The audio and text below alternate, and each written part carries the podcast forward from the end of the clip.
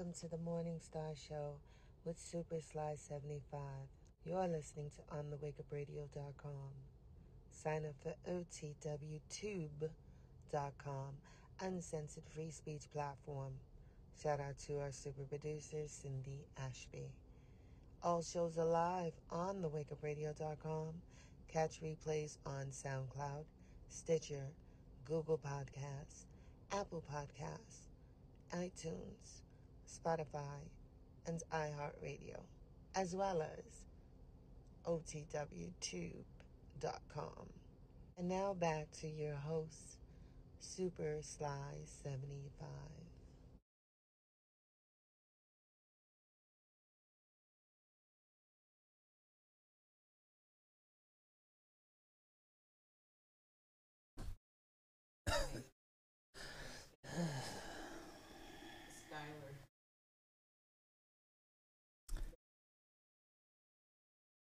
I'm bummy today, so I don't care.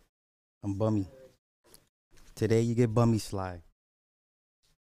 Today you get bummy sly. Today you get the bummy version. I went tanning today, just so y'all know. All right. Uh oh. The title and thumbnail got people triggered. Uh oh. There we go. This is Bummy Sly. Uh, Club Fortune, what's happening? All right, climatic. Okay, okay. Petty Wan Kenobi. I like that. I like that. Yes. Smoking on the river, indeed. We're gonna talk bad about Tina tonight. Uh, listen, I'm here for it. Wrong as ten left shit. We gonna talk. We gonna talk bad about Tina tonight. Be nice to the. I'm always nice until I'm not. Yeah, I know I wore this like last week. I fuck it. I'm bummy today. I'm sorry, y'all. Yeah, we talk. We gonna talk real bad about Tina Turner tonight. Well, not me, but you know. Thank you. Yeah, yeah, yeah, yeah. So, where shall I begin? Where shall I begin? I don't know. Mm-mm.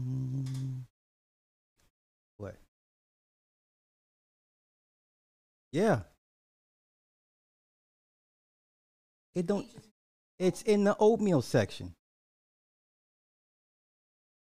So they be purposely hiding the peaches and cream. So they knew you were coming. It's like, hey. They was like, cuckoo, cuckoo. hide the hide the peaches and cream oatmeal, right? Yeah. Man, here y'all go. Here y'all go. Better than bummy booty. Oh no, oh no, oh no, oh no. We go we going we gonna keep it respectfully disrespectful. Ike was hashtag Ike was right. Yes. Cause I'm seeing it all over the net. I'm seeing I'm seeing all this Tina Turner.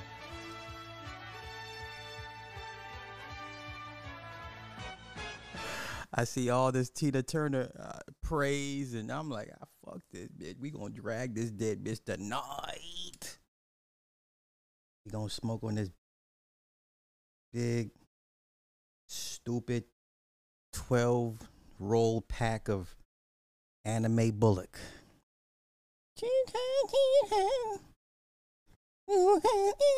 Yeah, we going we going to Nutbush. We going to Nutbush. Yes, peaches and that's the only oatmeal I eat is peaches and cream. And like I'll do strawberries and cream if there's nothing else. But you know what to come back with. So all that you talking right now, there you go. Ike beat her for re- Lord have mercy. Lord have mercy. Before we get into uh setting uh, uh uh her funeral pyre ablaze, where should I go first? You know what? Let's do this. Let's do happy married couple stuff. I, I found this on Twitter. I'm so happy I came across this. Shout out to everybody that's in the ma- in, in a marriage. I mean a real marriage. I'm talking a marriage with the state. If you're that's a real marriage to me. I don't, I hear all these you know private contracts.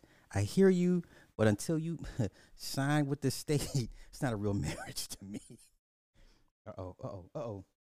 Hold on.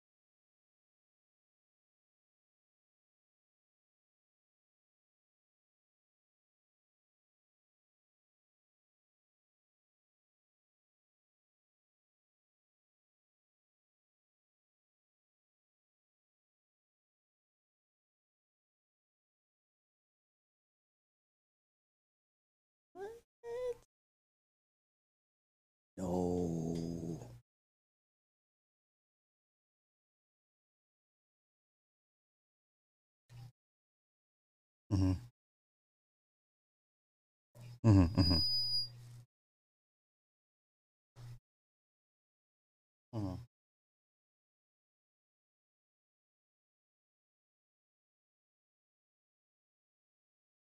Wow. Okay.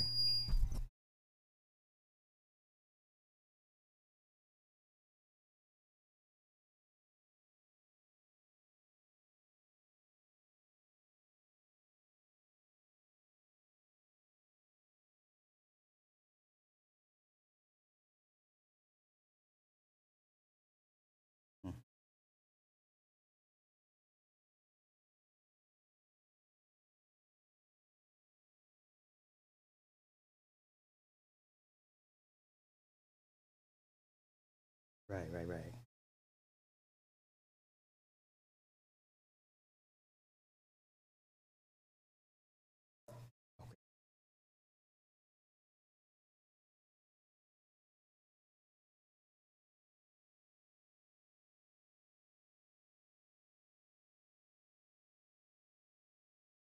Mm.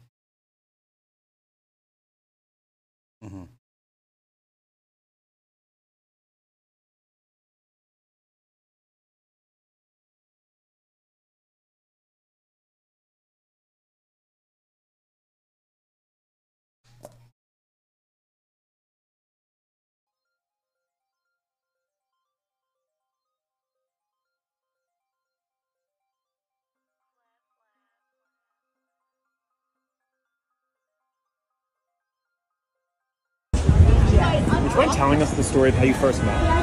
Oh, I watch you guys. Want to hear my version or his version? Both versions. He thought I was Coco from SWV's sister. That is not true. That's her And version. so I don't know if he was attracted to me or the fact that he thought I was her sister.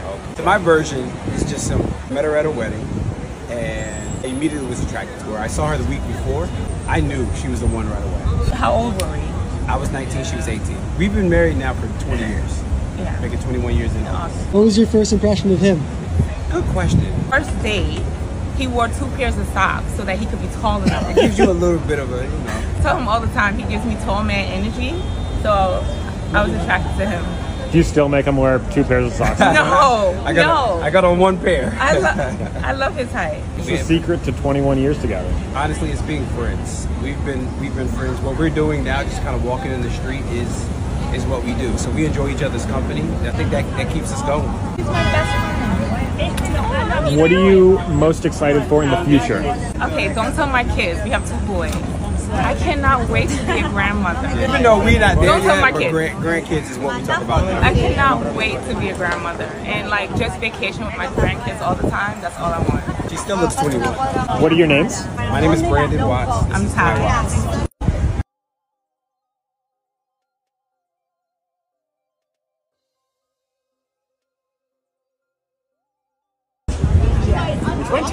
Story of how you first met? Oh, I watch you guys. Want to hear out my version or his version? Both versions. He thought I was Coco from SWV's sister. That is not true. That's her And version. so I don't know if he was attracted to me or the fact that he thought I was her sister. So my version is just simple. Met her at a wedding and immediately was attracted to her. I saw her the week before. I knew she was the one right away. How old were we? I was 19, she was 18. We've been married now for 20 years. Yeah. Making 21 years in August. Awesome. What was your first impression of him? Good question. First date, he wore two pairs of socks so that he could be tall enough. It gives you a little bit of a, you know.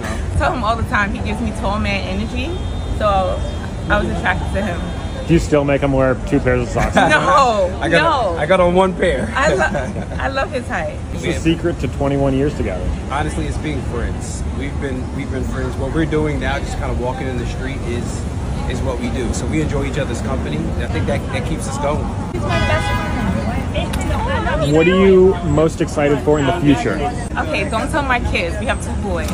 I cannot wait to be a grandmother. Even though we're not there Don't tell yet, my kids. grand, grandkids is what we talk about now. I cannot wait to be a grandmother and like just vacation with my grandkids all the time. That's all I want. She still looks 21. What are your names? My name is Brandon Watts. This I'm is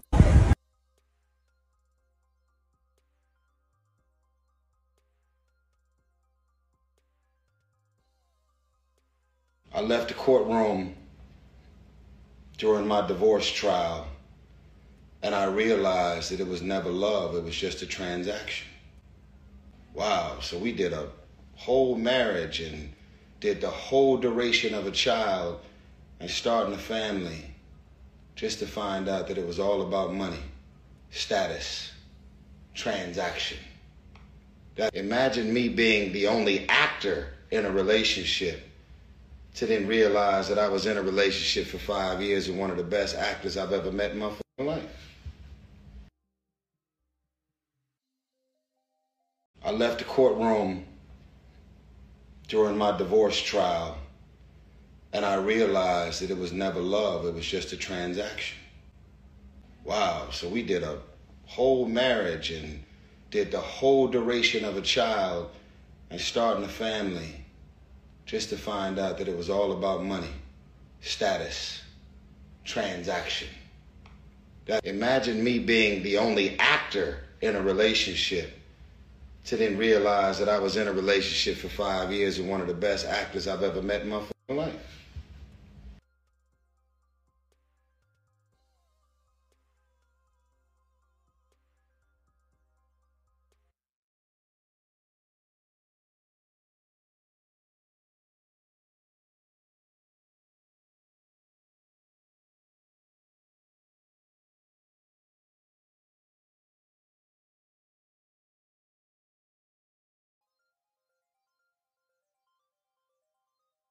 Come with me to get my lips tattooed in Colombia. So when I took this video, I realized like, wait, I actually really like my lips. Like maybe I shouldn't do this. And while I was getting the numbing thing, I was like, okay, I definitely should go home.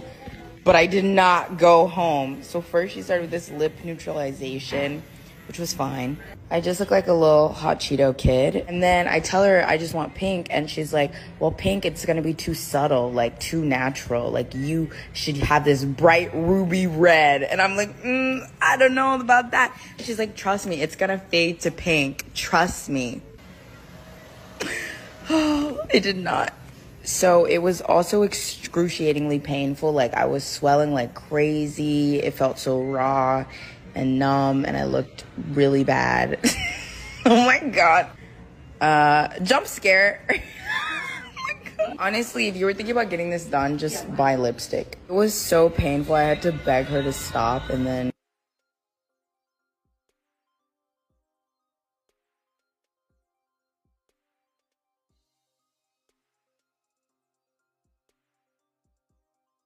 and then I just looked the worst out of anyone I've ever seen get this. They were waiting for my Uber. They were like, leave us five star review. And I was like, what? And then they literally took my phone and started putting in five star review. I'm like, I'm literally suffering. Scary. It's a bit intense. But this means that it actually look better. Like when you get it done and if it looks kind of like bleh, when you're delusional. this means like later it's gonna look so good. I was wrong. My lips did not turn into a pretty color, but I did go to the club that same night just to terrify the hosts.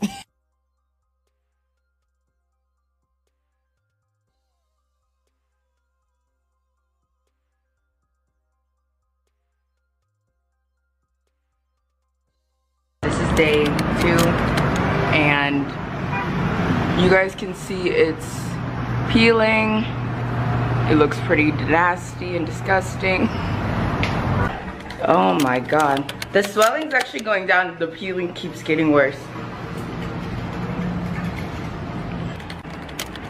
Uh, my just been peeling right off. I see videos and it's kind of like hanging by a thread.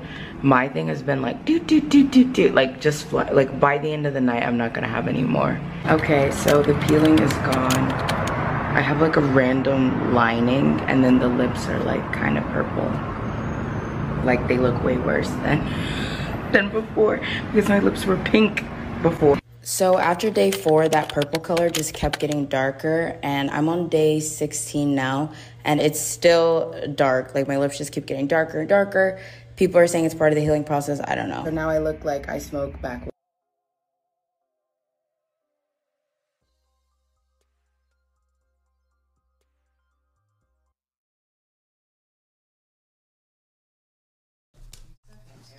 Shut up. I am the worst, aren't I? And yet everybody still fucks with me though. You know what I'm saying? Listen, I'm I'm the sometimey friend, and I, I'm the sometimey friend. Anywho, oh yo, you know what's funny? Funny story. I was just telling Knucklehead. I was like, yo, I don't have any male like bestie besties, right? You know, I was watching uh watching Once Upon a Time in Hollywood, and I'm sitting there like, you know, Leo and and Brad Pitt, right? They play uh Cliff Booth. Uh, Brad Pitt's character is Cliff Booth, and and and Leo's character is, is what Johnny Dalton. And I just said to her, I said, yo, I don't have a male bestie. I don't have a male best friend like that. Cause I'm I'm some tiny. That's my fault. Shut up. Anywho, yo, yeah, did you y'all see these? I'm so I wanted to go over these clips with y'all because, you know, but I had a I had a phone call family. You know how they family. You, you know how it is. So um, yo, I want to I kind of want to pick apart what the married couple was saying. I know I, I know I want to I want to I want to go over what she was saying, right? What they were saying and how how they found each other, whatever the case may be. I just and and you know because I'm I'm I'm using them because now all of a sudden because uh Derek Jackson's ex, everyone's like, well, you just why you shouldn't get married at the age of 19 and 20. They're like, that's stupid because you have plenty of women in college that go to college looking for husbands and they come out married 21 22 years old. So i like this couple. It's a black couple. They look happy. They seem very genuine. But it was but some she said she was attracted him uh, to him because of his height right? And he thought she was coco's sister or she looked like coco uh, no. So the optics the the the appearance is very important, right? The visuals. That's the first thing that gets you. And then once you get the visual gets you hooked, then you see what they're talking about. And they were married for 20 plus years and they seem genuinely in a good place. And I like seeing this energy because I'm tired of people ragging on married couples like it's all doom and gloom. It's what you make of it. You know? So let me go over this. Um let me let me let me go over this with y'all one time. Would you mind telling us the story of how you first met? Oh, I watch you guys. Want to hear my version or his version? Yeah, don't don't do us because we going it's a horror uh, because ours is a horror story. this motherfucker's out doing all. Don't don't you know what? Don't look at me like that.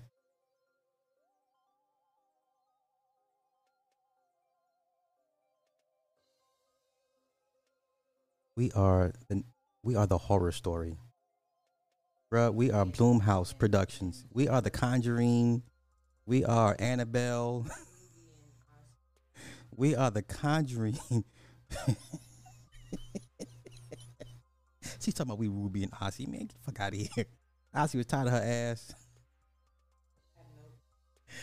He was tired of her ass. He's like, God damn it. Let's continue to break down this with this. Both versions. He thought I was Coco from SWV's sister. That is not true.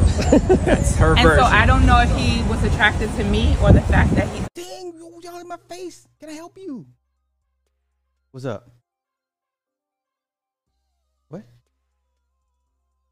Yeah, she good. I mean, um, father-in-law.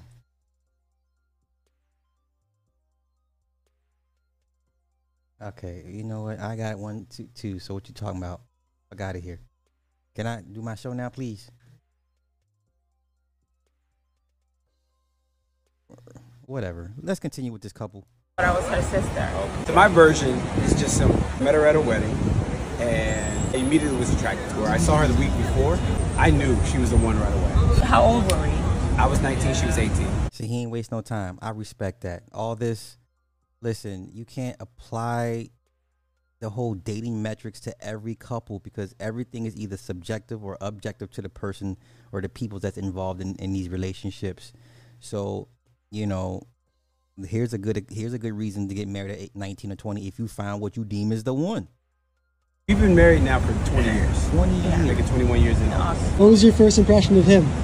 Good question. First date, he wore two pairs of socks so that he could be tall enough. It gives you a little bit of a. Now he's clearly taller than her, but tell him all the time he gives me tall man energy. get so that whole the body game thing is real. Let's continue. What? Huh? Man, just do your thing. You always make a noise, B. They used to it. And then you proceeds to make noise. Ain't this about a bit, motherfucker? I'm gonna be quiet, and then proceeds to make. Yeah, in the, in, in the horror movie, right? In the scary movie, you try to be quiet, and the, the killer hears every damn breath you take. Let's continue. So I was attracted to him. Do you still make him wear two pairs of socks? No, I got. no. I got on one pair. I, lo- I love his height. What's the secret to 21 years together? Honestly, it's being friends. We've been we've been friends. What we're doing now, just kind of walking in the street, is is what we do. So we enjoy each other's company. Listen, look how she looks at that man. She adores that man. That she ain't going nowhere no time soon. She is in love with that man. I feel sorry for you guys that don't have women that look at you like this. Like, nigga, if you try to leave me, I will kill you. Like, you know what I'm saying? Like, if you ever thought about leaving me, I'm gonna kill you. You ever get a motherfucker to look at you? She watch you while you sleeping.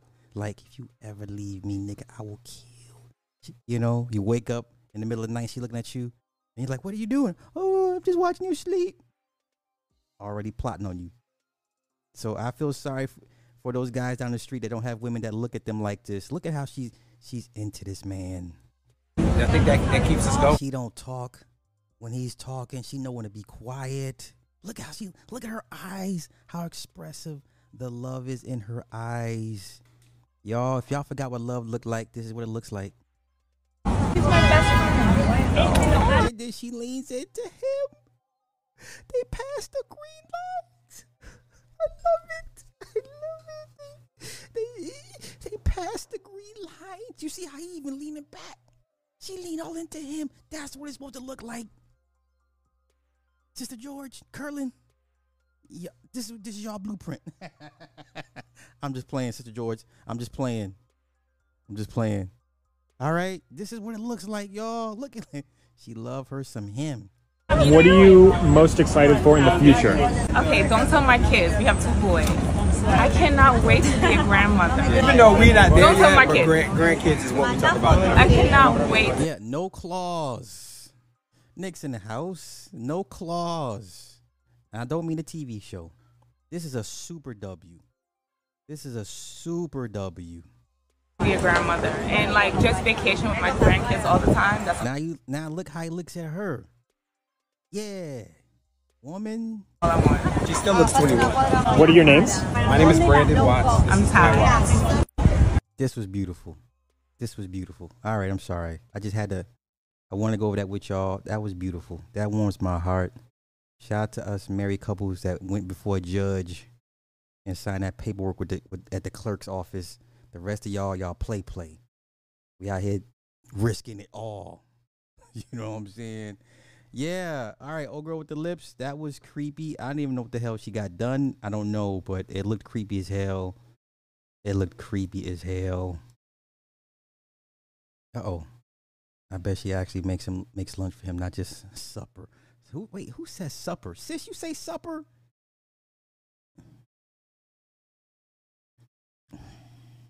Okay, I didn't know people still said supper up north.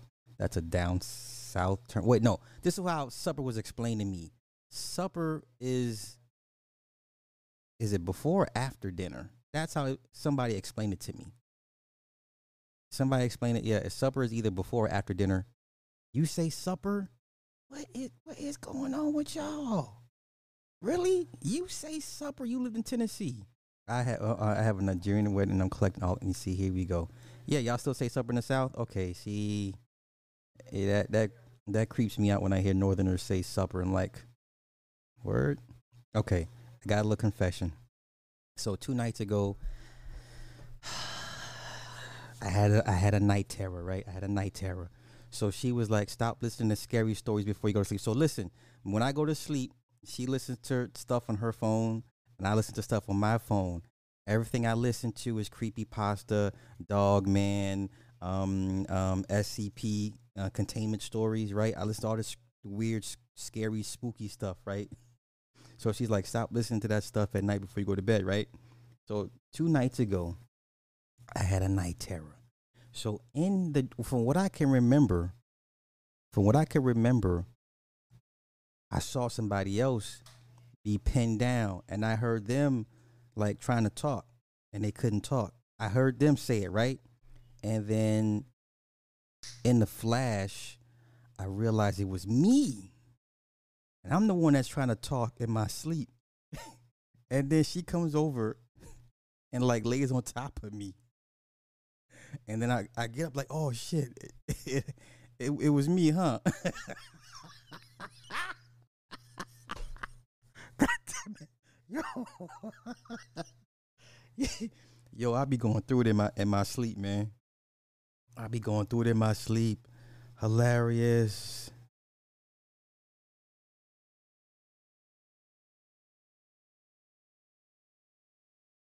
Ah.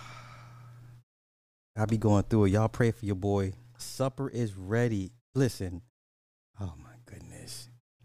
Supper is dinner. Dinner is lunch. There. Okay. That. Yeah. That. That's how it was explained to me. I'm French Canadian. We say supper. It's the meal after dinner. Y'all wildin'. Right with the New York SBE. Come on. Nah. Nah. Yo. I love SCP stories. Security containment protection. Right. Is that what it stands for? for the culture. you say supper. I had white friends growing up who ate macaroni from the blue box w- with white bread and applesauce. Oh no, no, no, no, no. They don't say lunch. Oh, okay. What we call lunch is dinner. Dinner is supper. Right, right, right, right. Okay. You plan on me? All right, you gonna, you gonna get your ass in line. Be like, Rose Gold, I told you, fix the fufu correctly or face the punishment. and Butu gonna and Butu gonna beat you with that wooden spoon. I saw you talking to that bitch ass nigga. Who is he? and Butu gonna beat you with that wooden spoon. ah shit. Yo, uh, yeah, there's there's tons of SCP uh channels. Some some I mean there there there's good upper tier, mid tier, but there's some some pretty good SCP channels out here. Yeah, yeah, yeah. Rose Gold, I saw you talking to that bitch ass nigga. Who was he? Fetch my spoon so I can give you a rod of correction.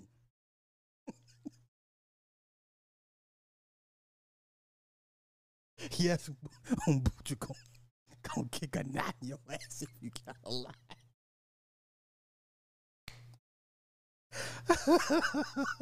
wait, wait. And when they got the stuff from heaven, the man could. So, are you gonna, are you gonna look for a strong-willed Nigerian man, or are you gonna look for a weak-willed Nigerian man? That's the question. That's the question. Umbutu is not Nigerian. Yeah, fetch, fetch my spoon so that I can give you the rod of correction. In Jesus Christ's name, I strike upon thee.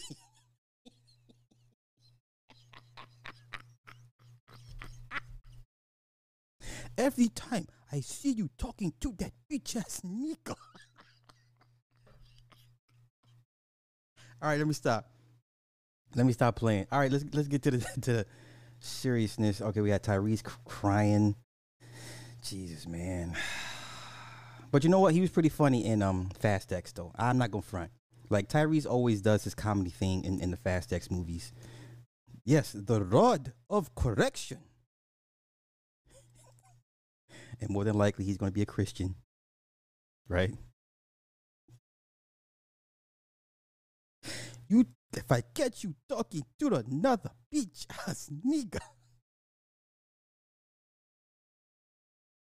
Just make sure I get the invite to the wedding, please and thank you. All right. Let's do this. Let's piggyback off last night cuz uh I know I'm going to I'm going to get hit for this, but when um I'll have this trimmed out. I'll get this trimmed out. But you're not going to stop this AI thing, man. so going back to Ice Cube and his and his rant, you're not gonna stop this, okay? You're not gonna stop this. You understand? You're not gonna stop this AI thing. It's it's out the it's out the box. Wait, or Baptist, African Baptist. I went to college. Oh, with a lot of them, I don't want one straight from the airport and, and Asics and a Puma tracksuit. Oh no, no, no. All right. So they got young, young AI Michael out here. Young AI. Listen, you're not you. You. Get down or lay down. Get down or lay down. This is young Michael. Young Michael. Let's go.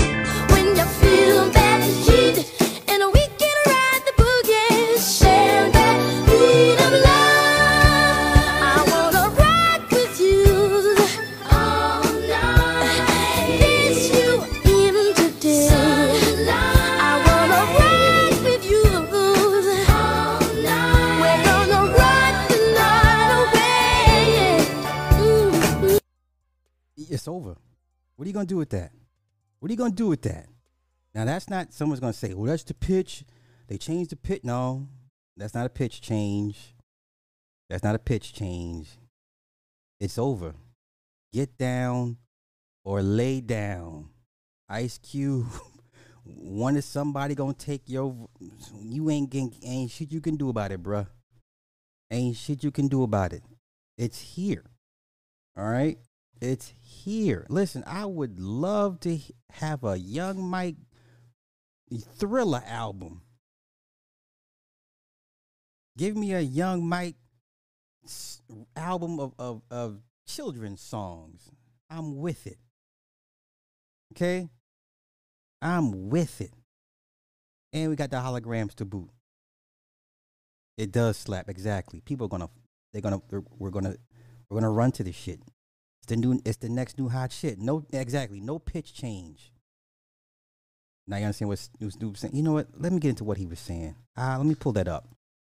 Snoop versus AI.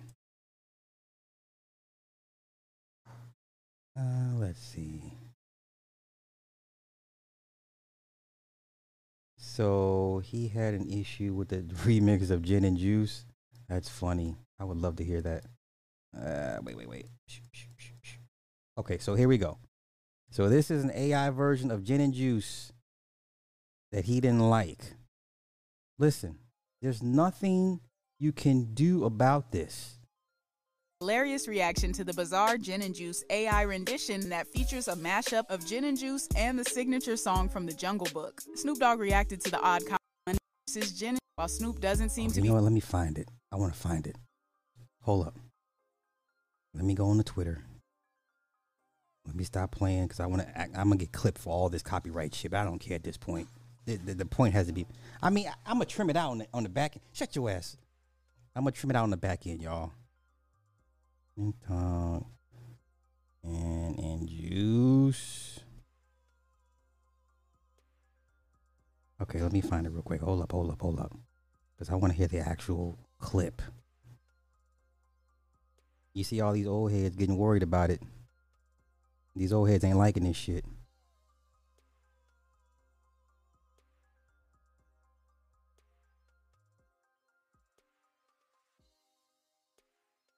Wow, this is crazy. Okay.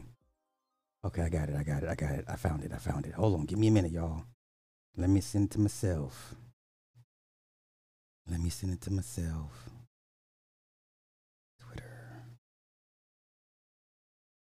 It to myself.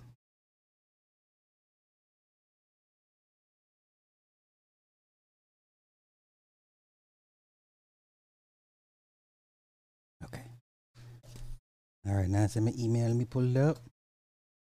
Listen, there's nothing. Your your last bastion of of help to to to to mitigate or can't even say rectify is the labels. Because even the labels understand now, like, oh, wait a minute, we need to get a hold on this. So trust me, they will be pushing for regulatory um, measures uh, with the RIAA, and, and you know, trust me, there will be. It's coming. The labels ain't gonna. They're not gonna sleep like they did on Napster for ten years. So this is what he, Snoop, Snoop heard he didn't like. May I kick a little something for the G and make a few ends as I breeze through. Two in the morning and the party still jumping cause my mama ain't home. I got bitches in the living room getting it on and they ain't leaving till six in the morning. Six in the so what you wanna morning. do? Shit, I got a pocket full of ruffles and my homeboys do too. It's over. It's over. It's over. it's over. You better embrace this shit. You better embrace it. You better embrace it. All right, okay. Y'all, y'all anxious to just to get on this Tina pack? Well, no, to, just let me do my thing. Thing. We're gonna get to Tina. Trust me. I'm. A, we gonna slow roast Tina. I promise you. We gonna slow roast Tina. Let's get into bad teens and social media. Let's get to bad teens and social media. Has anyone heard this story yet? Mississippi teen girl arrested for engaging in sex acts with two boys aged 10 and 14 in front of other boys posting video on social media. Mind you, she's 17 and the boys were 10 and 14. Her name is a miracle. a miracle. the girl's name is a miracle. What I tell y'all about them super lyrical miracle apogyricals. A miracle Morgan taken into custody last week as being charged as an adult with one count of sexual battery. Morgan's mother, 32 year old Raven Morgan, was also arrested for allegedly gathering up a group of children and directing them to attack the children who witnessed the alleged sex act to intimidate them from speaking about the incident. She is also facing one count of contributing to the delinquency of a minor. According to the report, Morgan allegedly recorded the sexual acts on her cell phone and posted the videos to various social media sites. Another female teen reportedly saw the videos online and told her mother about what she had seen. When Raven Morgan learned that someone had told others about her daughter's alleged unlawful sexual encounter, she gathered her oh shit. She gathered her gathered her daughter and several other juveniles and drove to the other teen's home. After arriving at the residence, the group allegedly physically assaulted the teen who told her mother about the social media videos and what they allegedly depicted. Several of the children who allegedly witnessed the unlawful sex acts later told police about what they had seen. Raven Morgan and her alleged gathering of vigilantes also reportedly confronted some of those children as well as an effort to keep them from talking about the alleged encounter. When police questioned Morgan about what happened in the video, she allegedly confessed to performing sex acts with both the 10 year old and 14 year old. Police Chief Joseph Daughtry, it was disturbing. It really was. I, but I mean, it was also disturbing as well when I found out that the mother brought her children to beat up the people who saw what took place. You know that that ain't nothing but some niggas. You know that is not going to be tolerated. Nobody should have to worry about people coming, jumping on them, breaking in doors, and wanting to fight them. And for what? Because you did wrong? Okay, we're going to have a place for you. Daughtry added, You know, we put the mama in jail. Mama act a fool. She going to jail too. Uh, Morgan had initially been charged with statutory rape, but those charges were dropped without explanation. Gee, I wonder why. Following her arrest, Morgan was released after posting a bond of $100,000. She is currently scheduled to appear in court for her preliminary hearing on June 8th. Bruh. See, generational curses. That's why I keep trying to tell y'all that that is exactly what it is. It's exactly child porn. That is exactly what it is. If you get caught with it, you're getting charged for that stuff. Yes. Yes. Hey, okay. I mean, goddamn.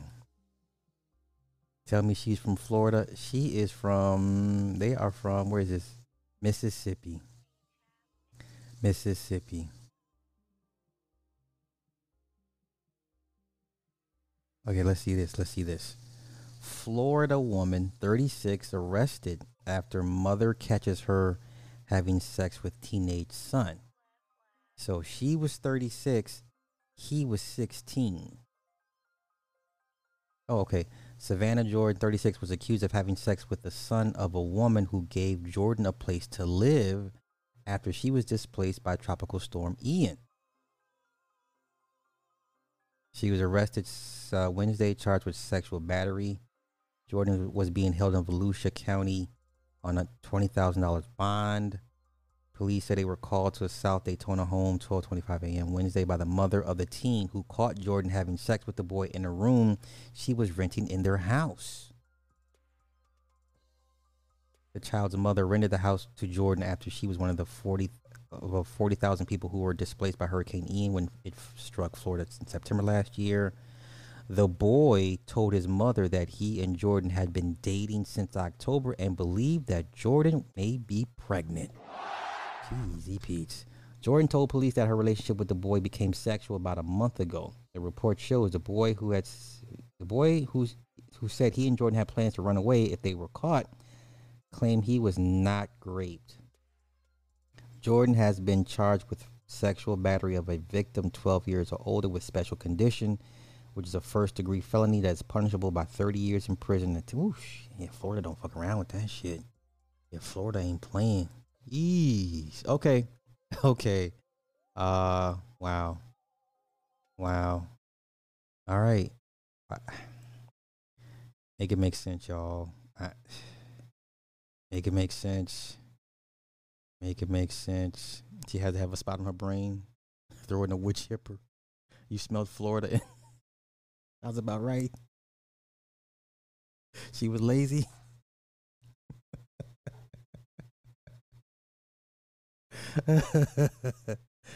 Protect.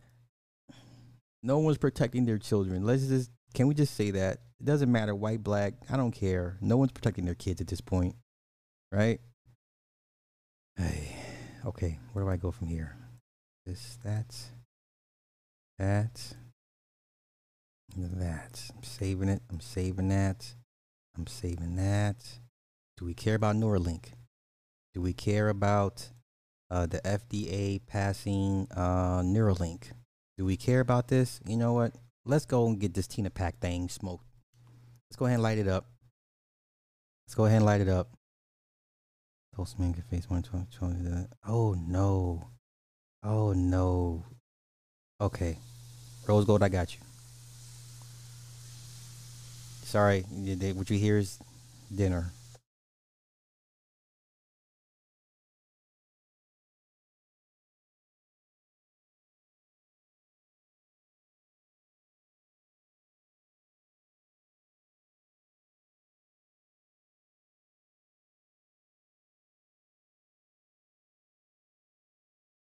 Okay, let's let's cover this real quick, and then and then we'll. Okay, wait. Let's do this, and then we're gonna light this this this Tina pack up. To new details about a story hundreds of you are talking about and sharing on social media. A 12-year-old showing up at a Tulsa hospital, 12 years old, ready to give birth, and the 24-year-old father of that baby arrested. It's really hard to think about. The Tulsa Police Department is asking the public for some patience when it comes to them releasing more information with this case. Fox 23's Rick Maranon is live with what more he was able to learn today and why some things, Rick, will just take some long time and weeks to answer. We were told today it is going to take some time to get all of the answers. One of the questions we still did not get an answer to, but we are told will come later, is one that viewers have been asking not only on the Fox 23 Facebook page, but also on Tulsa Police's Facebook page. Where were the parents? Here is what we were able to find out more about this situation today. It was a 911 call like no other.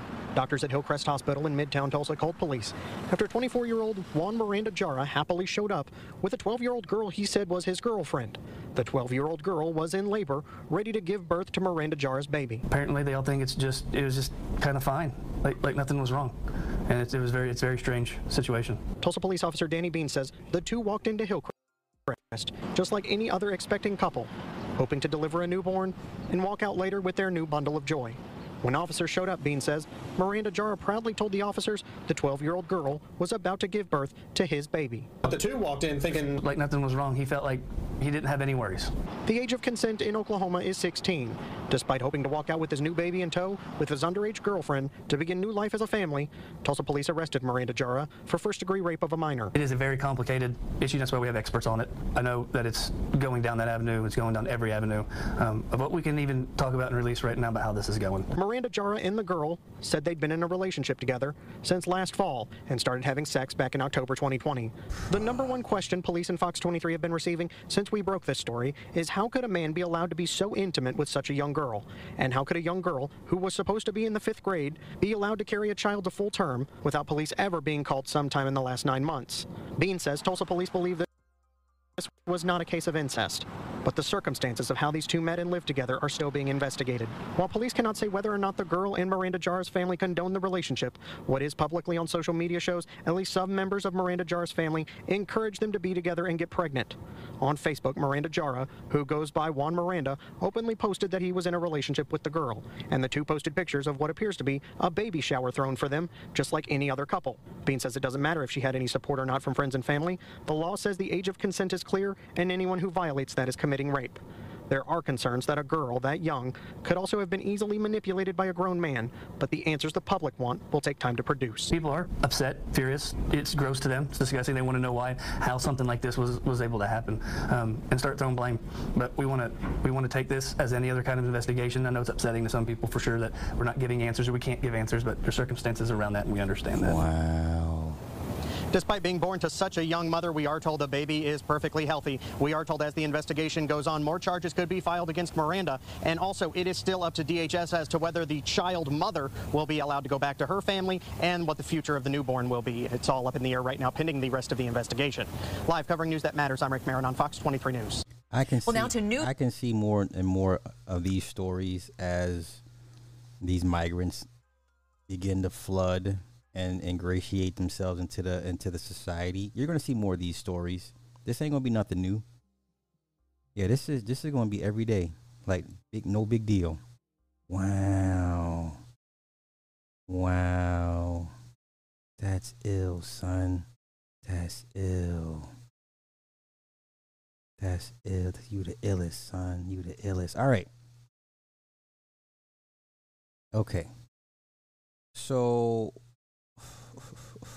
let's see. Let's go ahead and light up one for for uh, Ms. Anna, Man, Anna Mae Bullock.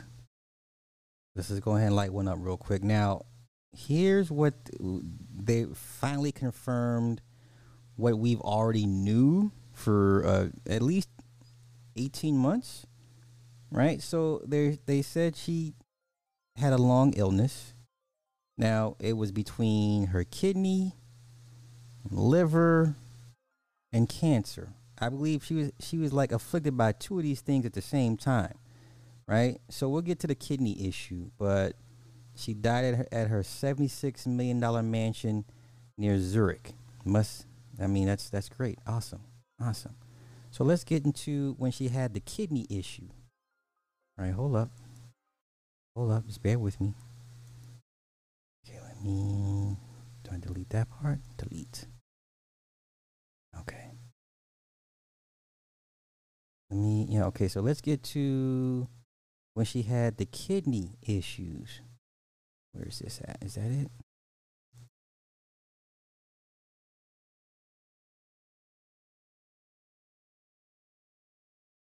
see. Let me see. Hold up. Okay. So this is when she had the kidney issue. Now she's 83 now. This is, it had, it had been not even six, seven, eight years ago. Y'all fact check me on when she had the kidney transplant. But this is when she was talking about her kidney issues. Right? Okay, let's go.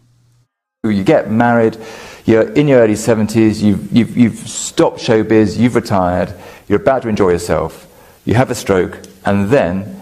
So then they, they said, uh, "Eh, only one of your kidneys are functioning. So I said, well, so what happens? He said, if you don't maintain, if you don't do what we recommend, you will probably die.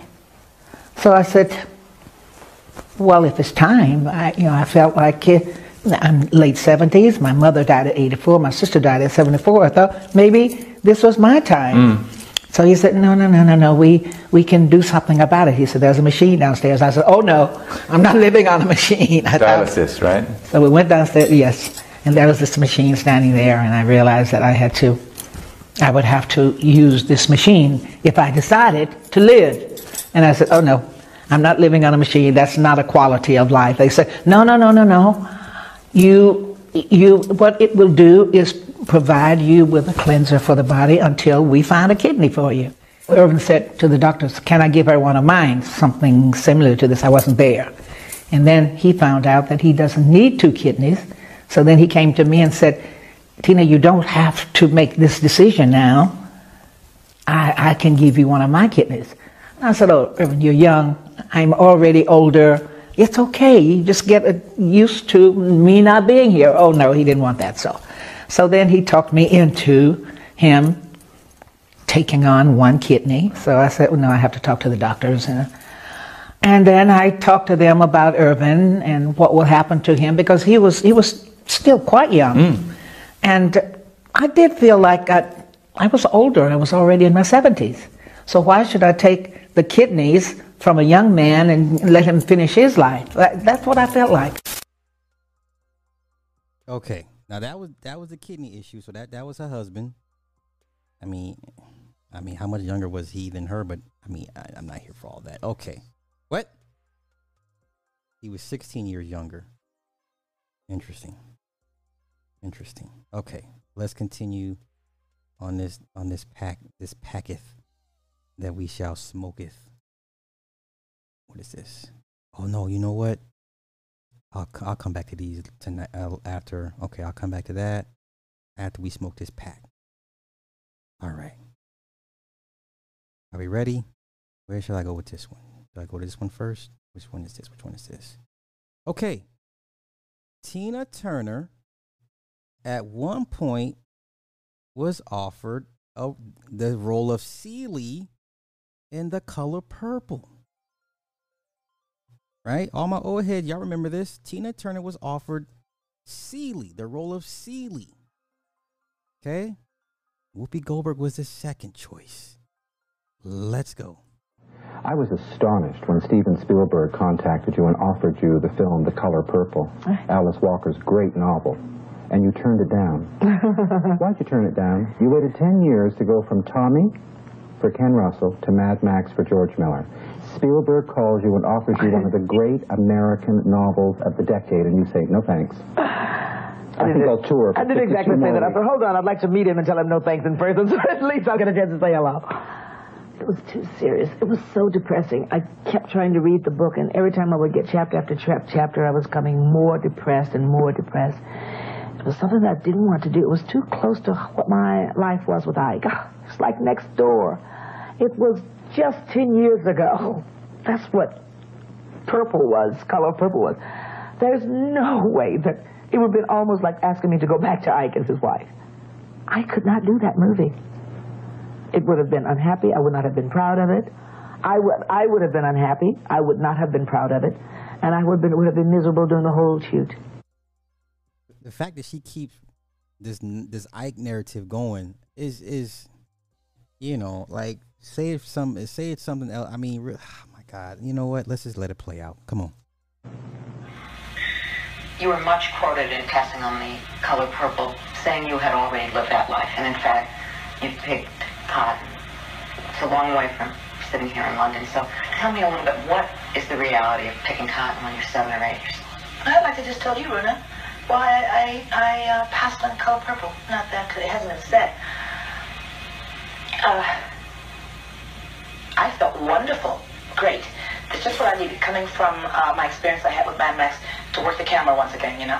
And then I read the script and I became, I, I, I was almost shocked and depressed because I felt, why am I drawing this into me? I've just stepped out of this kind of situation. This is Ike and I all over again.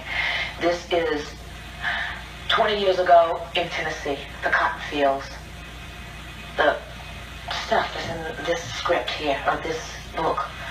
It's wonderful to read about it, but for me to play it, wonderful for readers to read a story, but for someone that have experienced it, not to play it. That, that was my feeling. Uh, you had an offer from uh, Steven Spielberg to, to do the main role in uh, Color Purple. Right. Why didn't you want to do that? I mean, I've been a wife. I've had a family. I know that purple story life, purple color purple. Ha! I have no reason at, at all to be intrigued at, or e- even stimulated by doing a story like that. You know, it's too close to my own life. So I. But, but you would be able to do it very well. No, I think I would be bored. You turned down the lead in The Color Purple. Why, why did you do that? It was an action adventure. I, most parts given to black people are crying, running from a church, pain. Just like what Roger said. I mm. just don't want to play those parts. It was wrong for me to be my best. Even if I had received Oscar for if I had done it and received Oscar for it, I wouldn't have been really excited about it. Every time I looked at it, it would have reminded me of a, a side of my life that I don't care to remember. So it was wrong for me. I understand you got some offers after that. And, and you, one in particular, The Color Purple. Yeah. Steven Spielberg came to you and said, Tina, come and be in this movie. Why didn't you do it? It was much too close to my life. I had just finished um, turmoil in my, my own personal life, which was very much like the part it is they wanted. I didn't want to even pretend that life anymore. It was much, much too close, much too soon. I just needed to do more of a rebel part, something that was really stepping outside of what my own personal life had been. Just wrong timing. Okay, I ain't gonna front. I would have liked to see how that that would have turned out.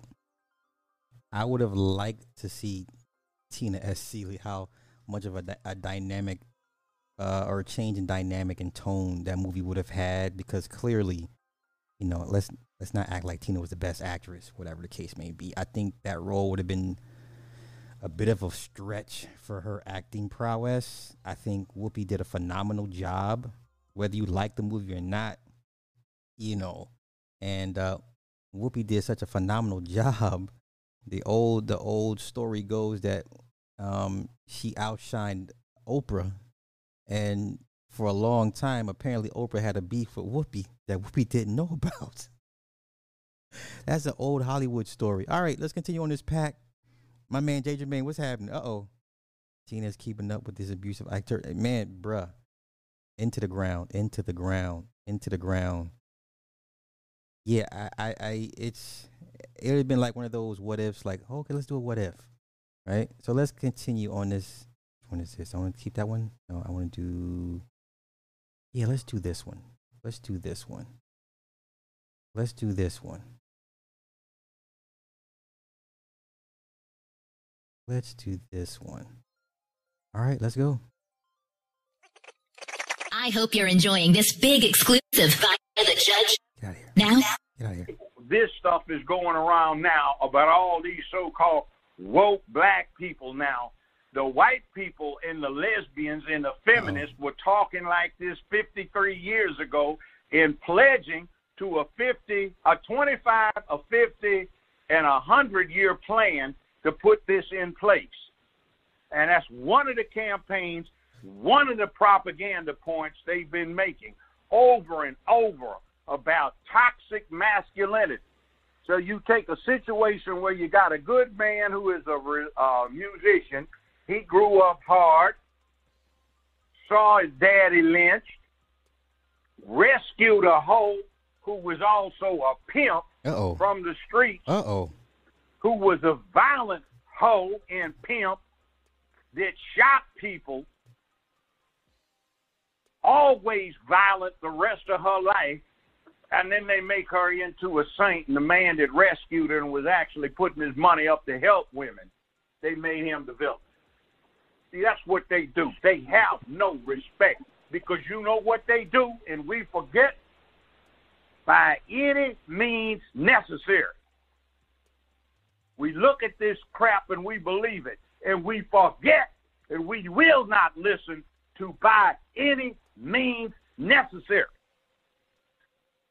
Now, see, that's what they do, though. What's love got to do? Got to do with it. No, no, What's love but a sex? What is, what is it? Netflix movies, though, right?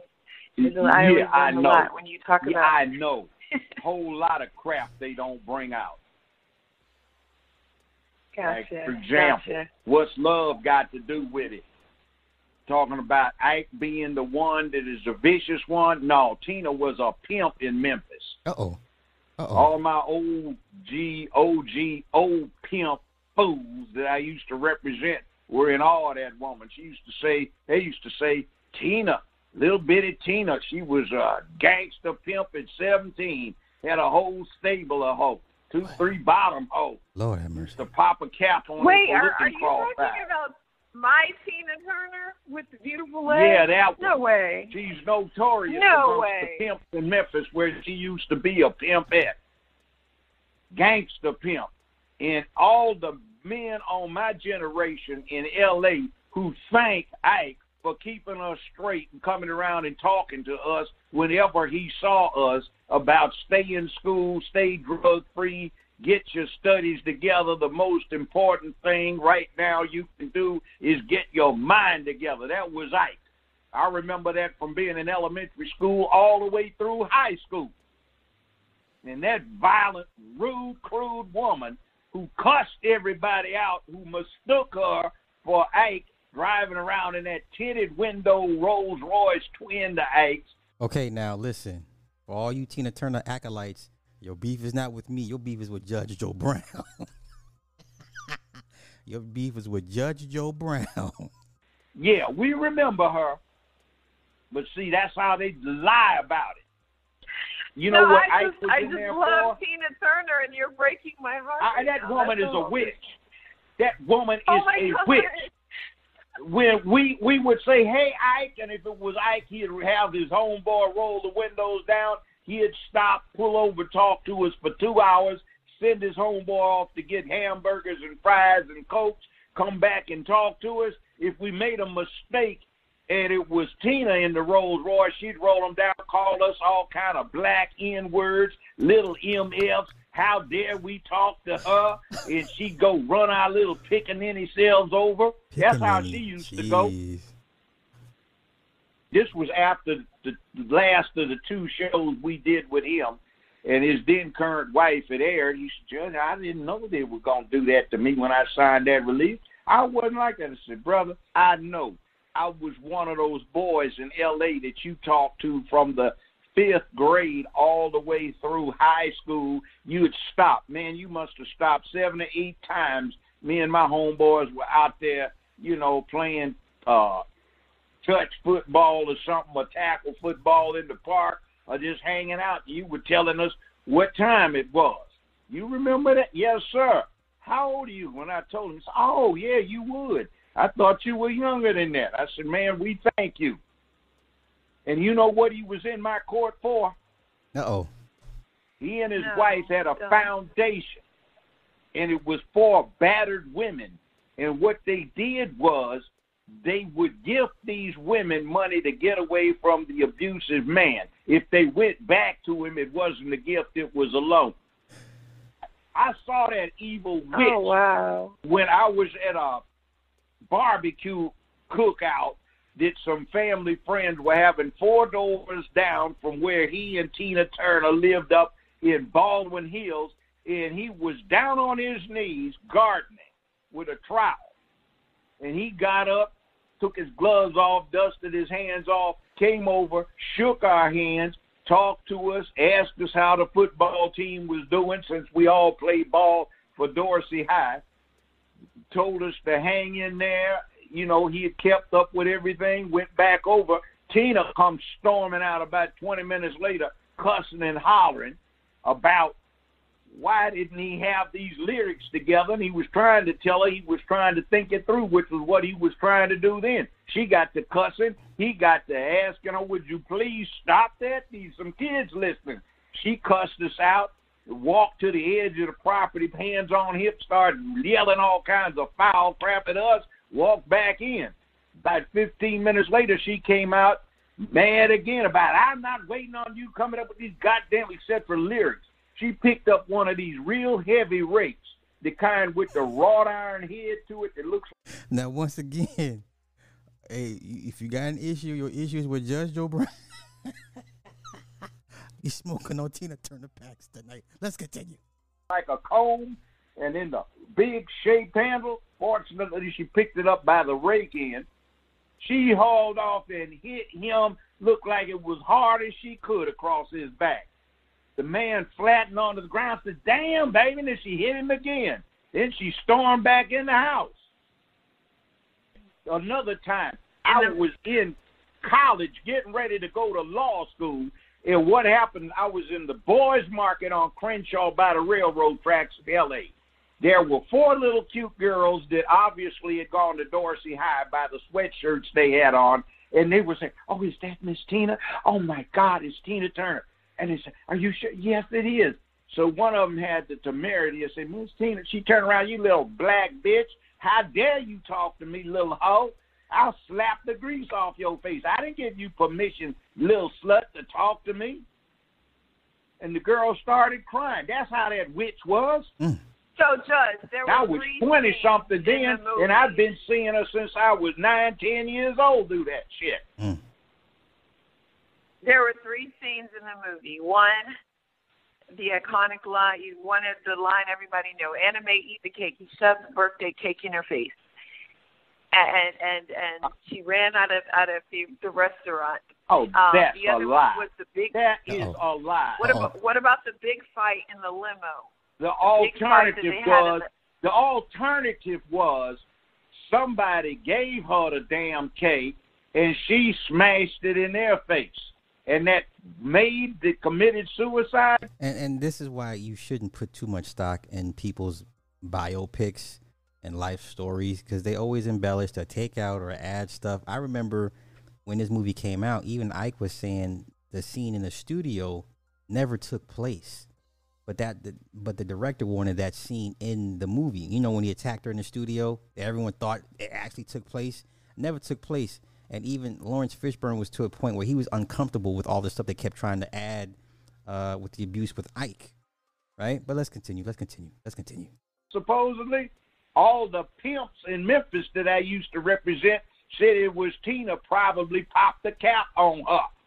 I had an old hoe for a client Wait, wait, Judge. What what maid? I'm not familiar with the maid. in the movie. In the movie. The movie. The Oh maid wait, I gotta go back and look at supposedly that. killed herself. Okay. It was okay. all camera, but everybody said that was probably Tina to pop the cap on. Another thing, I had an old client died of breast cancer, but she had been a hoe too. She couldn't walk because Tina had roped her behind a Cadillac and drug her around the projects, foot homes, and ground off one of her kneecaps. What? Now that's the one you get Oh, all that God. crap about Saint uh, Tina with her violent little ass. What about the fight that that that happened in the the limo? And the, the day that she ran all bloody.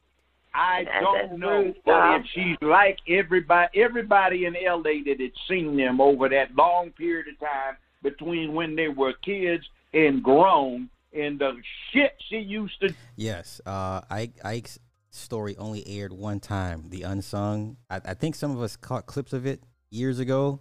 I think I caught a clip of it, but um, they aired it one time and never, never, never re-aired it ever again. So yeah, yeah, yeah. So if you were lucky to catch that that episode, yeah, they never re-aired it after that first time. do in LA on the streets said that's a lie. It's the other way around because it was always her other way around.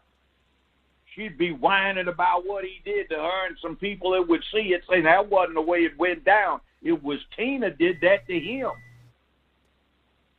What about that rape Think about it. when You're he a drug woman her by and the you hair? 17 and you got other women playing prostitute for you and taking their money. What the hell are you gonna do? Pimps are the lowest of the low. See, you know how that woman got her ass saved There's a huge club in Memphis. It opened back up. It needs a lot of renovation, but it's still there. It's called Paradise.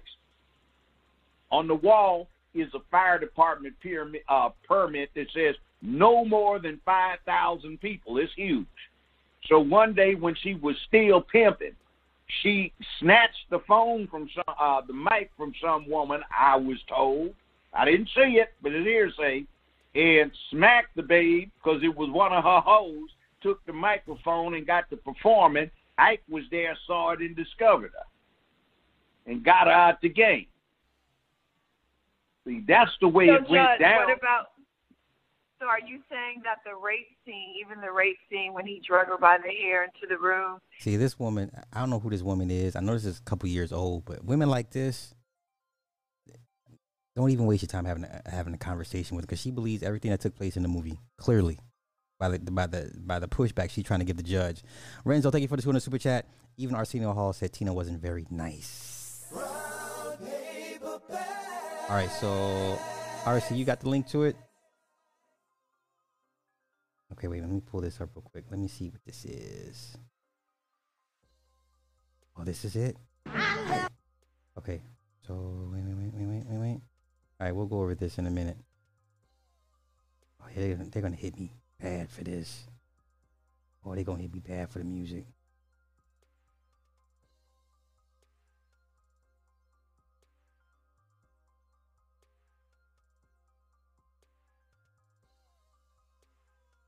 This is not a documentary of Ike and Tina. This is an attempt to humanize Ike.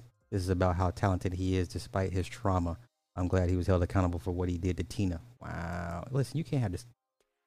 Tina has never been held accountable for her own actions. See, that's what I'm saying. Like, you can't have conversations like this with, with most people. Um, yeah, the music, gon- they- they're gonna ping me for the music. So what I'll do is, um, I'll do a part two to this. I'll just have to clip and clip and clip because I'm gonna get pinged for all the songs in this. So, yeah. All right, I got I got my plan of action. I got I got a plan of action. Okay, so what I'll do, I'll work on this tonight, tomorrow. I'll clip all the music out, and we'll just get to straight to the just to the interview part, and um, and we'll go over this. So yeah, appreciate that. Thank you, RC. All right, let's go. Let's go. Let's go. When he raped her Hell, in the sound Tina used all to that do was her made for like TV? that. Tina, yeah, Tina used to do her hoes like that. Remember, one of my clients now dead, she drug around the projects tied to the back of a car. You're breaking up, Judge. I can't That's hear it. you. You're, That you're is breaking a up. myth. You're breaking the up. myth of a beaten Tina Turner is a lie. That woman always had a nasty attitude. I mean, understand, I'm in the fifth grade. I'm getting ready to go into law school. And between that time, every time I saw that woman on the streets in LA, she was being foul, discourteous, rank, vicious, evil, and violent. So what, what did I um? promised I'm, I'm him, looking it up. I promised him. I promised him when I we were sitting in Spago's in Beverly Hills, Uh-huh. and he said, "Judge, I, I this is just crushing me." I said, "Brother, I'll tell you what. I'll make a promise to you. Every time that witch comes up, I'll try to tell the truth about what really happened. I don't know about everything, but I saw you two, both of you, all the time. Well, not all the time, but a lot over the years. And I know how you acted, and I know how miserably she acted to everybody. Like she was hating every somebody she saw. And the last straw was when she was standing in line at Boys Market and she cussed out these four little young teenage black girls who were her fans just because they had the temerity to speak respectively. Ms. Turner, low down woman. And she Hollywood ended up writing. part of this crap to destroy the black man, which was a goal of Hollywood and always has been. But why do you think nothing came out uh, when when the the film came out it her book, I. Tina? It was suppressed. Suppressed. Okay. Yes, suppressed. Yeah, I always thought he went to judge to jail for something else, but he said he went to jail for cocaine addiction and legal trouble. Yes.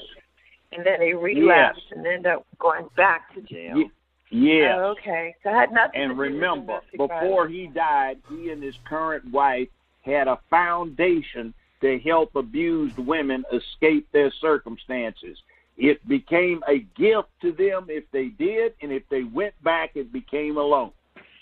I saw all the paperwork, documentation, bank accounts, and everything. He was in front of me, and this was real live contractual arbitration according to the California Supreme Court. It was not TV play acting. Yeah, I always thought. Uh, here's a line, real quick. I'm getting ready to open up the lines, Judge. But I always thought the reason why, well, the way he was featured in the in the not the Bible God, Lord, featured in the movie was because um, I had read somewhere that he had witnessed his father being beaten and left for dead by a white mob. So I thought maybe that was he never got over that, and that's why he was so violent. My grandfather was a physician. He and Alex Haley's grandfather practiced medicine together up here in Jackson, Tennessee. He and one of my great uncles had to leave a certain state because they murdered two deputy sheriffs in retaliation for those two deputies leading a lynch mob to lynch one of their other brothers. So yeah, you can be a peaceful man after killing somebody. A whole lot of them are. My Uh, father, Okay. great. So all right, so that was that. Now, yeah, I I remember Phil Spector giving his two cents. You know what? Y'all have it. You got it.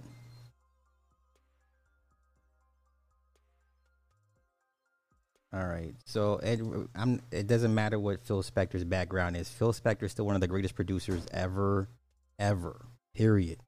Yeah, we all know why he went to prison, why he died in prison, is he shot old girl from the Rhinex. I, I get all that. I'm just saying. So, uh, gave an impromptu speech that laid into both Tina Turner and Oprah Winfrey. He said, I'm so sorry. I wasn't prepared to say anything. Nobody had told me that I was going to speak. This is a very sad occasion for me. First of all, the things that were said about Ike that were in the piece of trash movie they made about him were it, applause. Uh, it was a piece of trash movie. I haven't seen the movie, but it was told to me. And Barney Kessel, one of the world's greatest guitar players in the world, and the only reason that Ike didn't play on River Deep Mountain High was because Ike was the second greatest guitar player in the world. I treasured him, and everybody knew uh, knew it except Ike. That's how good he was. B.B. King told me at a party with Doc Pomus and Joe Turner and Ray Charles sitting there that Ike was the only guitar player he wouldn't play behind.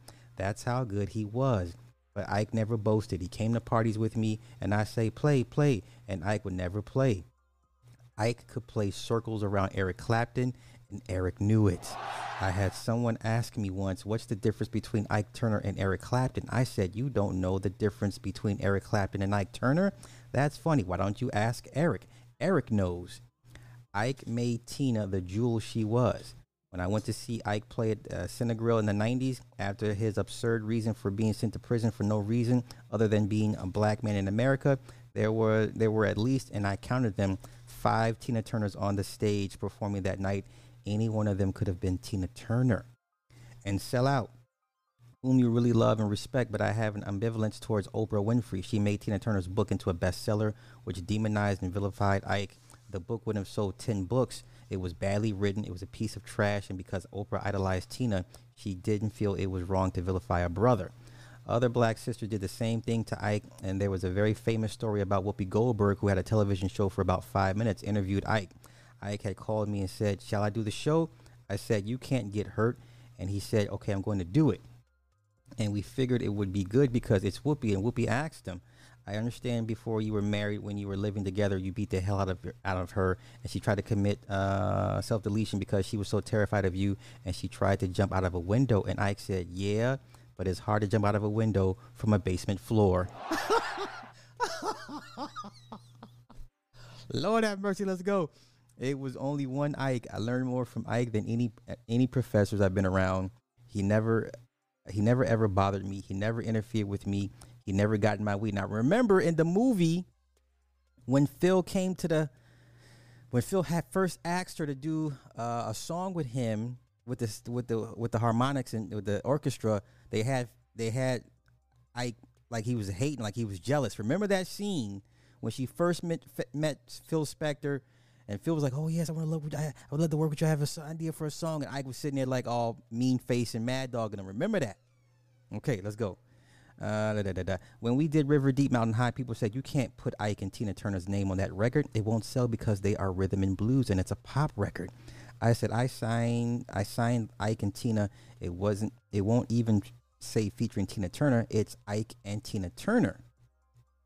Spector said part of the reason he became disillusioned with the record business was because he could not make Ike and Tina as big as, a, as an act as he wanted. I wanted them to be the biggest revue in America. They were the first act that I recorded that ever could play big time and break it in Vegas in America. Mm, mm, mm.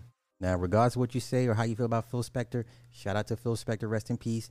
I know he shot the girl and whatever, killed the. What I'm just saying, Phil is still one of the greatest producers ever, ever, ever, ever, ever. All right, now let's get to let's get to part three of this smoke session. All right, shout out to uh We All BTV. This was this was from two years ago. Let's go. You know all this stuff. I know you got you you tell some stories about Tina Turner. Yeah, I I encountered Ike a lot when I was growing up. Now, first and foremost, if you got a beef with what with what this man is saying, take your beef to Judge Joe Brown. He will hop on your platform. Judge Joe Brown will come to your platform. Let's go. in L.A. He and Tina had matching Rolls Royces. If you got Ike, he'd always roll the window down. He always had a dude riding with him. And Ike would stop and talk to us. He'd send his guy off in the Rolls to come back. He'd get burgers for everybody. So many fries, he'd be throwing them away and cokes and everything. And he would talk to us about staying in school, don't do drugs, keep your nose clean, get your shit together, start having a purpose. And uh, he always talked that way. If you uh, waved and it was Tina, you know, she rolled down like, little pickaninny motherfucker, did I give you permission to wave at you, you little ass motherfucker? Like, damn, girl. She was always foul with a little five foot one or two inch so fine. But I mean, she was bad. She had a reputation for being a pimp in Memphis, a pimp. Okay. And Ike rescued her. And I had him on my show twice. And after they had aired, I wound up running into him at Spago's out in Beverly Hills. We had a talk. And he said, Man, they, Judge, they just made me. I said, Look, brother, I know you. And I told him where I knew him. He said, You know that? I said, Yeah. He said, I was one of those boys you talked to and kept straight. One of the reasons I didn't fall in all that mess like so many did, listening to you, home. He said, Well, thank you. And see, um, he said, I didn't know they're gonna badmouth me like that. I said, I know. And I said, I'm from uh, been in Memphis. I was the public defender in private practice. And some of my pimp clients told me about their colleague. He said, You heard about that? He said, She was good, but she was brutal. I said, Yeah, that's what my pimp clients told me about that woman she drug around foot homes and drug her kneecaps off, and she couldn't uh, walk after she tied behind, tied her behind the car. Yeah, I used to represent. her. I said, "Damn, that was rough." I said, "Yeah." Now, guess what he was in my courtroom for? What?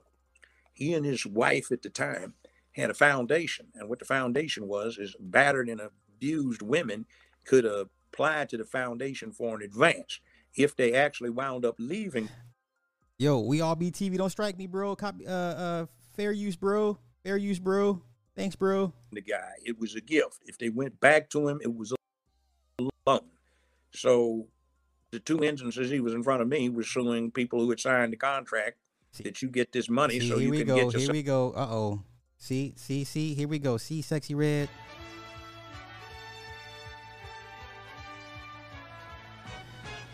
Now, unfortunately, Sexyy Red, you are extremely late to the party. Judge Joe Brown has been dragging Tina since I covered it four years ago.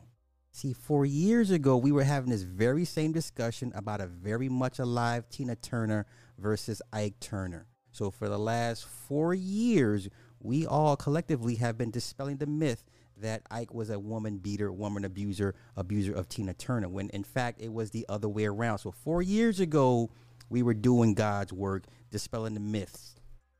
Okay? So we were dragging her in life. We gonna drag her in death. Let's continue. Self an apartment car, get the hell away from this. But both of them went back, so they were suing him. So does that sound like the description you get from Tina? Tina's No. the evil witch. Now another thing, uh, went to a family barbecue. It was over here in Baldwin Hills in L.A. Mm-hmm. and um, me and some guys who played football at UCLA, we were uh, not UCLA, uh, Dorsey High. We were throwing a football. Mm-hmm. So we said, "Is that Ike Turner?" I said, "Yeah, it's Ike Turner, he's a neighbor." So anyway, he looked up, we waved, and he took his gloves off, dusted his hands. He was down there on his knees with a trowel working in the flower bed. So he comes on down, shakes everybody's hand, asks us how we were doing, noted we'd been playing ball. Did we play ball? Yeah, how's the team doing? We told him, yeah, stay in school and all that. And he smiled, waved, walked on back. Mm-hmm. About 10 minutes later, Tina storms out the back door. And she's mad at him because from the conversation, it sounded like he just was drawing a blank and she wanted him to come up with these lyrics. And he's trying to explain that's why I'm out here. I'm trying to think, you know, give me a moment. She got the cussing. I ain't got a goddamn moment, blah, blah, blah, blah. She was a perfectionist in her art. So anyway, he said, Well, baby, it's just not coming. You know, I'm trying to get it together. And she started using all these MFs and everything else. And he said, Tell some kids down there, fuck them little motherfuckers, blah, blah, blah, blah, blah. So she stormed back in the house.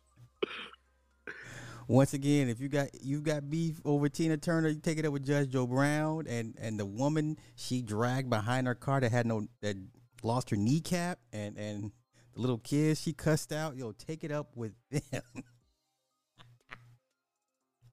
and so what I will do tonight and tomorrow, I will chop up that uh Ike Turner unsung episode. I gotta cut all the songs out, and we'll go over that documentary tomorrow. So as we'll part two of us dragging Anna Mae Bullock to hell, rightfully so. Let's continue.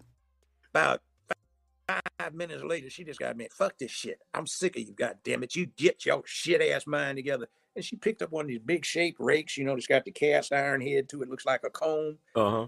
She picked that thing up and bam, right across his back. And I said, damn, I know that hurt. So what the hell's wrong with you, woman? Fuck you, motherfucker. I ain't got no time for you to think. Bam, hit him again. Oh God. Wow. And it was embarrassing to the man because there were Hmm. about 15, 20 people looking at this. So she stormed off in the house. She came back out, got the cussing. He said, Well, goddamn it. He walked off in there. You could hear him yelling and shit. And then you could hear crashing. She said, Take that, motherfucker, you know. And he said, I'm sick of you. I've had enough of your goddamn funky ass.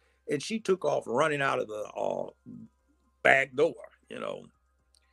So it looked to me like she provoked that thing, and if he broke, snapped, and kicked the ass, I could understand. I mean, you aren't supposed to hit women, but that's you can get a peaceful dog. Yes, somebody can somebody find a story between her shooting Randy Jack. I heard that story too. Like I've heard some old heads say it did go down. So if someone can find me, I'll look too as well. But that's what we'll do together. So for part two tomorrow night, if y'all can find me any stuff in in reference to her shooting Randy Jackson, um, yeah, we all heard that. I I heard that from uh, I got that from from John McClane when I used to work at Death Row years ago. So that was like it, it was almost a running joke at, at this point. But yeah, yeah. If y'all can find that her shooting Randy Jackson, I appreciate it, and I will do my due diligence and try to find the story as well. Let's go. and provoke them to being vicious, you know, or Well, I- attacking. I know with Ike, what I read, because Tina family was still close to Ike when he died, and she kept his last name for a reason because he's rock and roll royalty. I mean, he's a Wait, Rose Gold, you got it? Text it to me. Yo, listen, Rose Gold got every goddamn thing. Like she like Wendy Williams on the low low. If you got to send it to me, sis. All right, let's go. Let's go. Let's go. Let's con- continue with this dragon. pioneer in rock and roll. But like the thing about it was when he first started, you know, I think BB King said that was the greatest band leader he ever saw. But he was really a strict taskmaster. If he caught you doing drugs, he kicked you out the band. Yeah, that, that, But, that- but when he got on came- drugs, it messed him up. He was bipolar too. Well, that's what came out when he was on the show. But Mhm. see, you know where he found Tina? Where She did an impromptu appearance on a talent show they had at the Paradise Club Paradise. Memphis. Okay. That's where he discovered. You know that thing, uh, proud uh, motorcycles not allowed in it, 25 the speed limit. Mm-hmm. If you go up to Flatbush, Tennessee, which is right across Okay, wait. So we got the we got the Twitter thread. We getting super messy tonight. Y'all ain't shit. but I'm here for it. Wait, where's the link? Where's the link? Okay, here we go. Oh yeah. Okay, let's go. Let's go. Yeah. Randy Jackson. this was back in 2011. This was 2011. Yes, Tina Turner shot me. I have the scar to prove it. Randy made the strange random re- revelation on Twitter, posting the above tweet and then saying, I went to Tina's house to see my girlfriend. I guess I caught them off guard. Hmm. Next question. Tina's older sister once wrote about the incident in the book, saying Tina fired a shot through the ceiling and one through the doorway before Randy leapt through a window. Attempts to reach a rep for Turner were unsuccessful. yeah. Yo, shout out to the internet. Twitter, I'm telling you, Twitter is your friend. Holy cow. All right. I'm gonna I'm gonna have so much to chop up and just make videos out of. Once again, if you got beef with, with how we doing Tina Turner, this, this how we put her ass on a spit and we just and we just turn the, and the body just, just over the fire on the spit because it's squeaky, right? we slow roasting this bitch tonight. We slow roasting this bitch tonight. Don't be mad. Don't be mad. Let's go. across the Like county on line Nutbush or Shelby Nutbush? County. Mhm. There is an old. Well, I used to ride a motorcycle back when, and there is an Mhm. old convenience store, and it's got bushes. And down in the bushes for several years, there was a sign that said, "25 miles an hour, motorcycles not allowed." Mm. That was the flatbush they were singing about. Come on, And the Nutbush, right? Nutbush. wound around there, you know. Mm, Nutbush. They got a museum for her Nutbush right now. I know, but they ought to have it one for Ike. He's the one that wrote all that stuff and came up with the compositions and scored the music. Well, But he don't get Yeah. enough credit. I mean, he's a music genius. He's we. You know, Oh, he, yeah. he was a music genius, and still, and Phil Spector spoke at his funeral of all people. Phil Spector said they did a number on Ike. That's the dude who killed a white woman in his mansion. That Phil Yeah. Spector. well, what I'm saying is, is they did a number on him. See, that was pushing that narrative of toxic masculinity before we said toxic masculinity. That was the game. He said, I never did all those things to that woman. In fact, you know, my pimp clients were saying when I ran into him, remember that movie, What Love Got to Do with It? Yeah. Remember the housekeeper who supposedly killed herself? Mm-hmm. All the pimps claim Tina shot that woman. You know, she pop a cap on somebody for looking cross-eyed. Well, Did you hear the Randy Jackson story? That they say Randy Jackson was almost killed by T- Tina. She tried to kill uh, Randy Jackson. Have you heard? heard she was a violent woman. Now the other another instance I saw her, I was in Boys Market on Crenshaw, right by the railroad tracks. Okay, if Mhm. you've ever been in L.A. And I was in college. I'm standing in line, and there's three or four little cutie pies that were like 10th, 11th grade at Dorsey High from what they had on. Yeah. And in front of them was Tina. Mm-hmm. So they were saying, whispering, "Was that Miss Tina Turner?" I think it is. It is Tina Turner, yes. And I'm just watching this. Wait. So one of them got to know. Wait, wait, wait. So, wait, Rose Gold, where you at? So, how old was Randy at the time with him and Luther? Because I, I keep my mind keeps thinking I'm Randy is young, like young. I keep seeing Randy Jackson as a young Randy Jackson. I forget he's well into his sixties, right? So, how old were Randy and Luther when they were when they were messing around?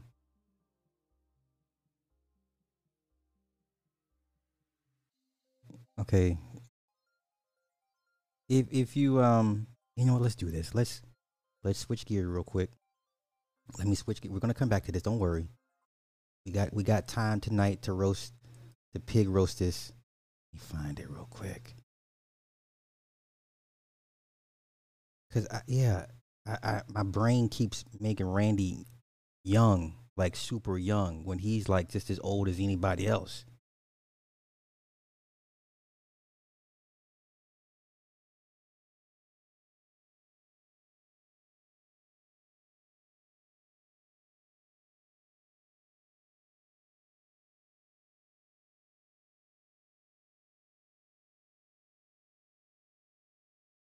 Let me find something real quick. Hold on.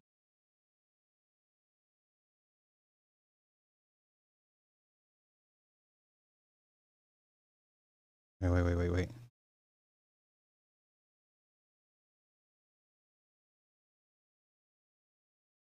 Okay. Now here we go. Okay, here's the connection between Tina and Randy Jackson. All right. Shout out to Rose Gold for finding this for me. Whose channel is this? Oh shit, where'd it go? Where'd it damn it, where'd it go? Ah damn it. Okay, hold up, hold up. I just messed up. I messed up. Hold up.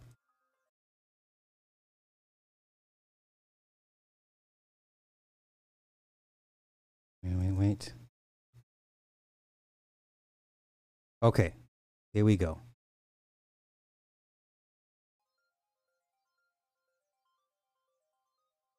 So here's here here's how they form. We get the connection between Randy and Tina. Let's go. Bernadette Robi. Even after their relationship was over, Tina remained friends with Bernadette when Bernadette moved on to dating Randy Jackson. And that gives us the background for today's story. First, Randy's side of the story. Then we'll deal with a more detailed account that comes from a book called The Real T My 22 Years with Tina Turner. Now, it looks like Randy was taking things with Bernadette pretty seriously. Here she is pictured with all of Randy's sisters in law in 1983. She was his date for the Motown 25th reunion special, which was a big deal for the Jackson brothers. It was the same show in which Michael Jackson debuted the moonwalk during his Billie Jean performance. Well, according to Randy, he walked into Tina Home and caught her doing something with his girlfriend. His 2011 tweets make it sound as if With his girlfriend, not her girlfriend, his girlfriend.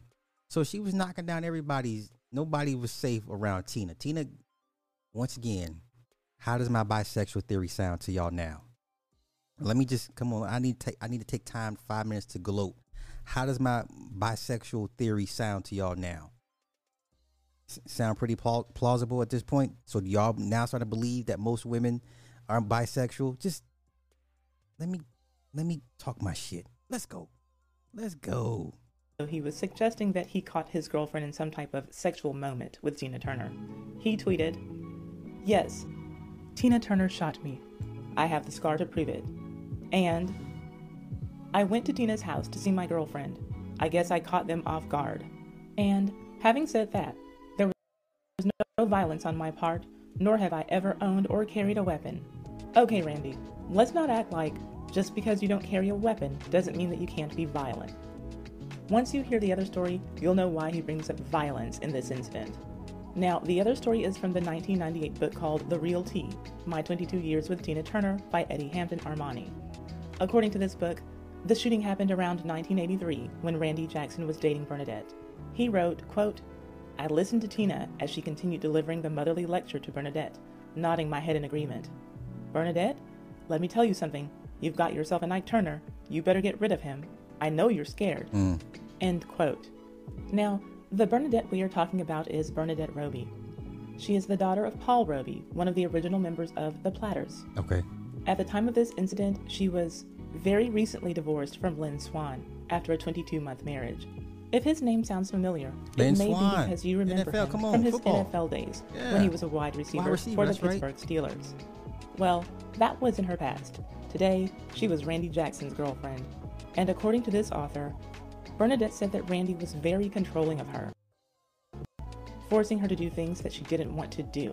Things that Eddie claimed were too horrific and shocking to mention in his book. Back to his story. Quote, Tina was furious, and she threw her hands up in disgust. I know what it's like, Bernadette. It's best for you if you stay here tonight. Just make sure you get rid of that Randy Jackson first thing tomorrow. But no sooner had Tina spoken than the noisy shuffling of steps could be heard outside. Mhm. I paused and watched her from across the bedroom. The worry on her face was unmistakable.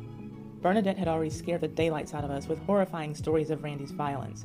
Lejeune and Tina remained still and silent as the intrusive sounds outside continued. Mm. There was a momentary eeriness, and then, without warning, one of Tina's huge treasured terracotta pots burst through the glass doors, exploding on impact. Shards of razor sharp glass sprayed like darts throughout the bedroom. There was soil and terracotta everywhere. Everything else that followed seemed to happen so quickly. Randy Jackson leapt through the broken window and paused for a moment, breathing and sweating heavily.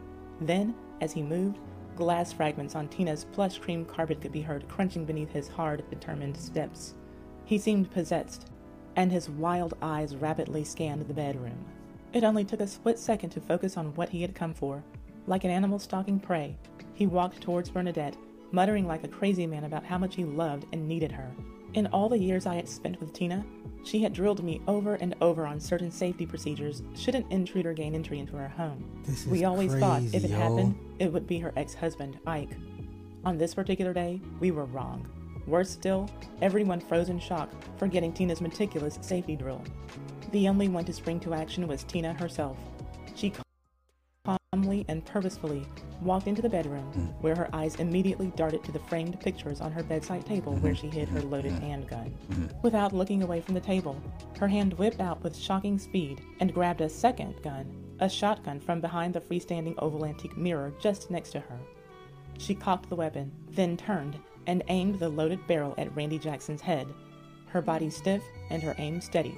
She said with true determination, Freeze, or I'll blow your brains out.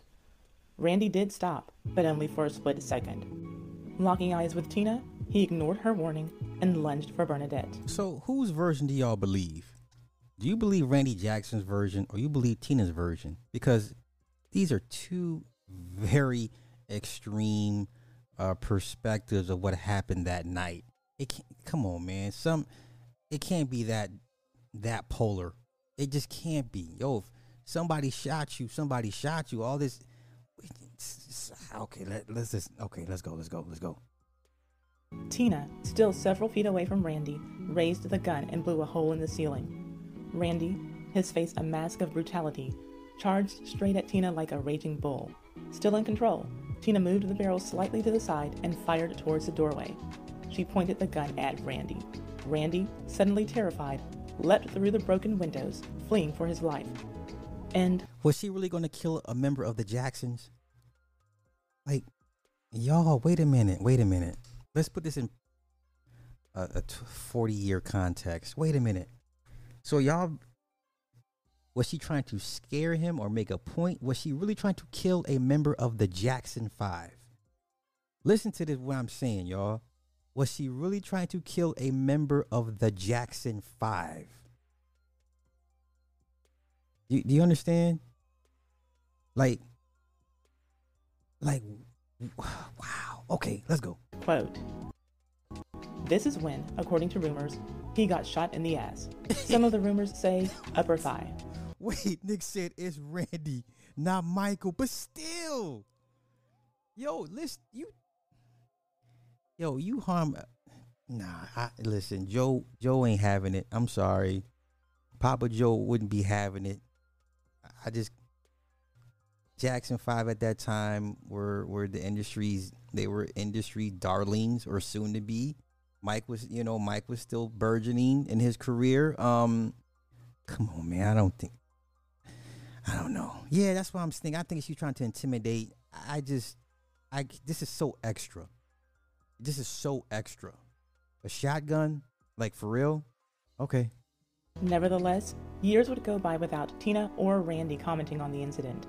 But then, in 2011, Randy finally confirmed via Twitter that the rumor was true. And as far as I can see, Tina Turner has never commented on the story to either confirm or deny. But I think that we should all just err on the side of caution and not go busting up in her house so that she doesn't have to go busting any caps in our asses. and what happened to Randy's girlfriend? In the end, she married legendary boxer Sugar Ray Leonard. They had two children together and are still married to this day. Fun fact O.J. Simpson attended their wedding. So did Johnny Gill. Not as a guest, but as a groomsman. Randy Jackson never seemed to be lucky in love. His reportedly bad temper and abusive ways didn't help, but neither did his brother, Jermaine, who slept with and then married His- his the woman mom- who was yeah, the mother yeah, of two of that. Randy's kids. Yeah, we know that. I published a video about that story that you can see. Listen, all right, I'm over this. Okay, that that was that was cute. Yo, this is what happens. The business is it is that wild. Oh man. All right, let's get back to the to putting her o- over the pit real quick. Let's finish this this slow roast. Miss Turner, she turned around, bitch, did I give you funky ass permission to talk to me, ho? You look like you're gonna And yes, Kola Boof, uh, Kola Boof clearly was a government asset. Um, how she was allowed to get next to some of um was it who who, who she used to date? Was it Gaddafi? Right? She was uh you know yeah Kola Boof. Isn't that once again? This you had to go back Twitter ten years ago. She was the one that said I'd rather be um, a white man's whore than be on the than, than be a piece of gum on the bottom of a black man's shoe. That Kola Boof. This was before YouTube was popping. This, this was when Twitter was still like king. So yeah, Kola Boof knew, knows a lot of shit. I'm surprised this woman is still alive to this day. Um, I remember she ended up marrying some African dude, and then some white dude, and moved to Colorado at one point, right? Because she would tell all her shit on, on Twitter, man, and she had a she had a tell all book. Um, she was a model at one point. Um, she dated every goddamn rock star. She got next to every motherfucking um, uh, every des- uh, despot, military despot. You know, I mean, her access to she was like the super groupie, like groupie group of groupies. All right, let's get them. Let's let's go. Let's go. Let's go. Talk to me without my permission. I'm gonna slap the grease off your ass. The girl started crying. Hey, shut Okay, up, was Bin goddamn Laden. it! You Gotcha, irritate me. Okay. Wow. And she went threw her money up and was rude to the clerk, stalked out of there. I said, damn. And this girl was just crying away, and her friends were all hugging her and patting her on the back. I said, Tina Turner. Gorilla pimp. Man, I had some, I knew some gorilla pimps. We had them in Memphis. They'd go to Chicago and New York and run the Chicago and New York pimps off the corner and start running the local pimps' hoes for them. Mm-hmm. Man, they were vicious. They do shit like go up to Chicago, snatch them a little church going girl that looked halfway cute, chain her Mhm. to a bed in a cheap uh, hotel, shoot her up with heroin for two a week or so until she got to be uh, a junkie, and just handcuff her ass to a bed and start selling discount pussy. 15, 25 people and being lying for me reading the police reports, and I got associate local counsel and go up there and try to get these fools out of getting some kind of death penalty shit. But always got down to just uh, assignation, a solicitation, a prosecution. See what Memphis pimps going to Chicago doing it to Chicago women? hold on, you see. What is this? What is this? What are we doing? What are, what are, what are we doing? What is this? Okay, that was it. Okay, that was it. Okay. Shout out to uh, We All Be TV. Don't strike me, bro. Um, fair use, bro. Okay, okay. Uh, wow. All right. Okay, so I will work on this tonight and tomorrow for uh the unsung version of of Ike uh, of of uh Ike Turner. Let me see. Sure. Okay. I was going through these comments so she understand how much time trauma should be alive here. And Ike was sexually abused. Okay. At six by three grown. Yeah, Ike was. Yeah, Ike was abused by grown women. Yeah, yeah, yeah. Okay. All right, all right. Let me get out of there. Okay, what is this? What is this? What is this? Oh, you already got this. Already got this. Okay. All right, a bit. All right, Nick. Have a good night, sir. Um, let me wrap this up with uh Shannon Sharpe versus um Kwame Brown. I'm rolling with Kwame Brown on this one. But let's see what Shannon had to say, and then we get we'll get out of here, and so I can get to working on part two for tomorrow.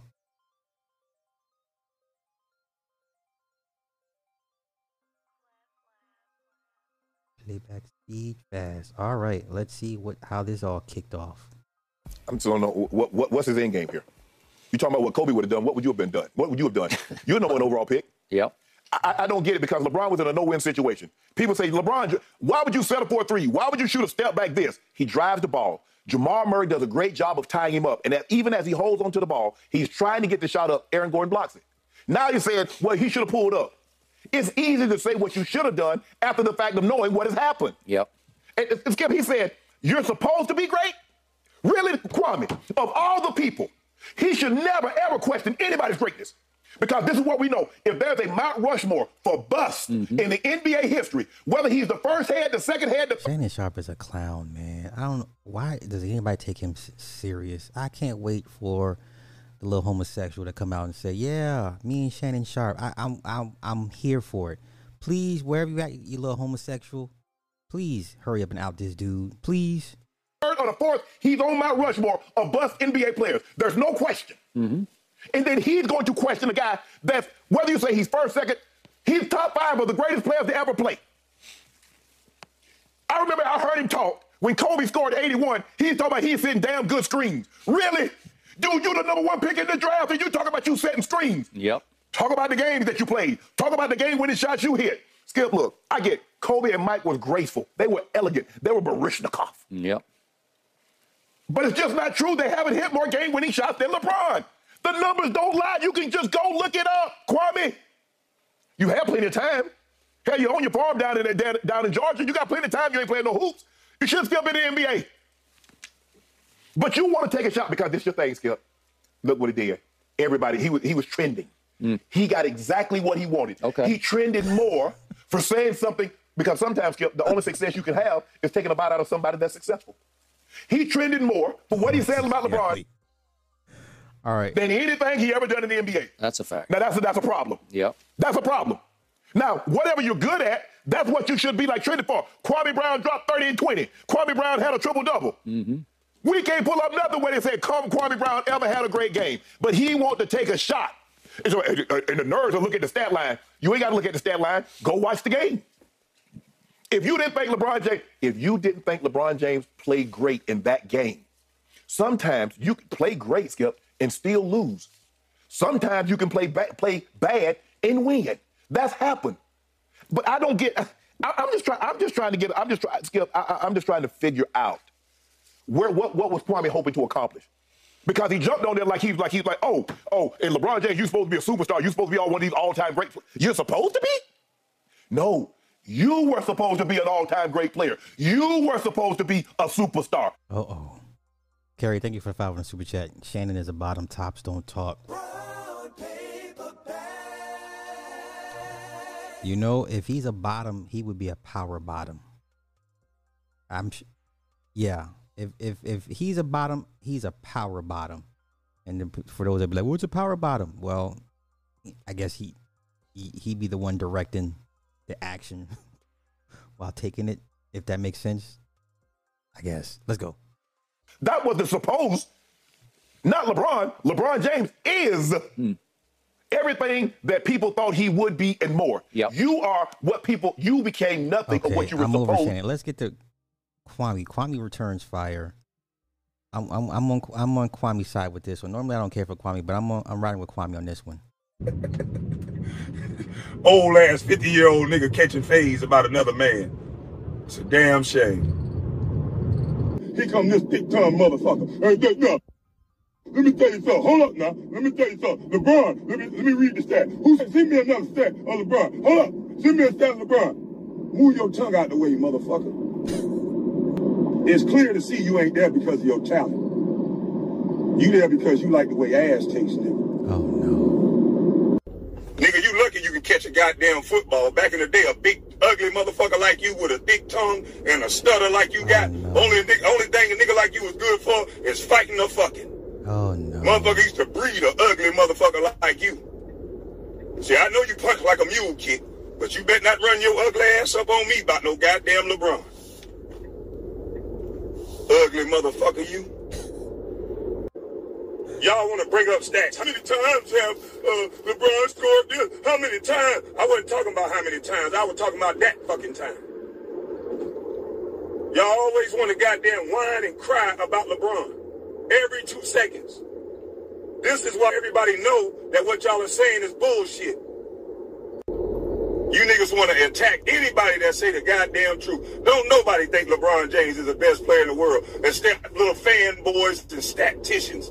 Well, yeah, Shannon is a uh, is a bronze sexual. Like let's let's that's no that's no secret. Like Shannon loves LeBron and defends LeBron at every at every chance.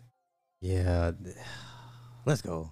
All you want to do is fill up the goddamn stats. Stats don't mean shit when it comes to the greatness. But we can go there if you want. A goddamn NBA player that's supposed to be so great that y'all ask for help for him every damn year. Help! Help! Go get you a wife. Go find you a wife, thick tongue dummy. what you do in your spare time when you're not on first take? Shit. I fight over LeBron. Shit. Anybody who talk about LeBron, I fight over LeBron. I'm on Twitter with it. I'm on the side of the court with it. That's what I do. That's a hobby of mine. I fight over LeBron. Sweet, sensitive ass. Okay. Ooh, boy. All right. So I got homework to do. Um So yeah, tonight, tomorrow, I'll be working on the the Ike doc. And then yeah, we'll just keep this thing going, man. We'll, keep smoking on this this Tina Turner pack. Once again, um, we've been saying this about Tina for the last four years. If you've been around, if you're late to the party, that's on you. It's not our fault. Catch up. You late. You're behind. I don't know what else to tell you. You missed the bus. You missed the train. You know. Um, yeah, catch up. So, um, yeah, yeah. Shout out to everybody that that came through tonight, and all you all you maniacs. Shout out to everybody that donated and and time and energies and all that good stuff. Um, yeah. Oh shit, yeah, I got you, Bun. I got you, Bun. I ain't forget. I ain't forget, bro. I got you. I got you. I got you. I got you. Let me get that. Okay. Um, thank you for the five the super chat. Slides the story true that the Jackson Five had to service and or perform on a at late night. Oh, oh, Ed, um, Ed, Ed Sullivan. Yeah, yeah, yeah. I've heard that performing live on the show. Yeah, I've heard that. Yeah, Mister, we have a really big shoe for you tonight. Yeah, that's ooh, that that goes back to I, I heard that when I was a kid. You know, so yeah, a lot of a lot of old secrets. You know, everything in due time will come out. So everything comes out when it's supposed to come out. That's how I look at it. You know, especially with the social media thing. You know, stuff that we heard 10, 15, 20, 30, 40 years ago are now making the rounds, and uh, a lot of new people are coming into this information and be like, "Oh, I didn't know this, I didn't know that." You know, a lot of old to us, new to these, to a lot of these people coming through. So that's um, yeah, that's what's up. That's what's up. Um, yo, so the Aretha, so not the Aretha, but um, the, the Ashford and Simpson. Okay, so y'all got homework tonight or in the next couple of days. Find me the stories of Ashford and Simpson being being drug dealers. I, I. I look forward to that. Wait, wait. We have put. Wait, Aries. Why you why you mad at us for telling the truth about Tina? I don't understand. Like we've been saying this when she was alive. No one had heat for us. So um, this is how things progress now. So in death, you know, unfortunately, you're going to get dragged, man or woman, good or bad. Um, those that love you still going to rock with you. Those that never liked you now, now even have more reason to not like you. So can't. I mean, just that's just this is this is where we're at at this point. You know.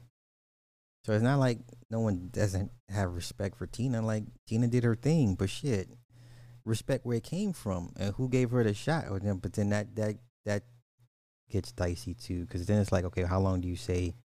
How long do you give Ike the credit for discovering Tina? But um, the narrative is, you know, this this whole him whooping her ass for twenty years. That narrative needs to be dispelled, debunked, and slowly but surely we're debunking it. You know, every year the the rumors get less and less. Right, Let every year less and less people actually believe that Ike was beating on Tina like this. So, shout out to Judge Joe Brown and everyone that's been you know getting the word out. You know, because no, no one deserves to have their leg- legacy tarnished like that. You know, so no, I don't, I don't understand why we catching hell for telling what it is. I appreciate that, Nina Booth. Hey, thank you, thank you, thank you, thank you, thank you. I try. All right, so I'm gonna get out of here. It's been two hours. So if y'all got this, wait, wait, wait. Detroit Kingpins confirmed they were selling. Okay, give me, but I need, you know what I need? I need links. I need links. I need links. Give me links.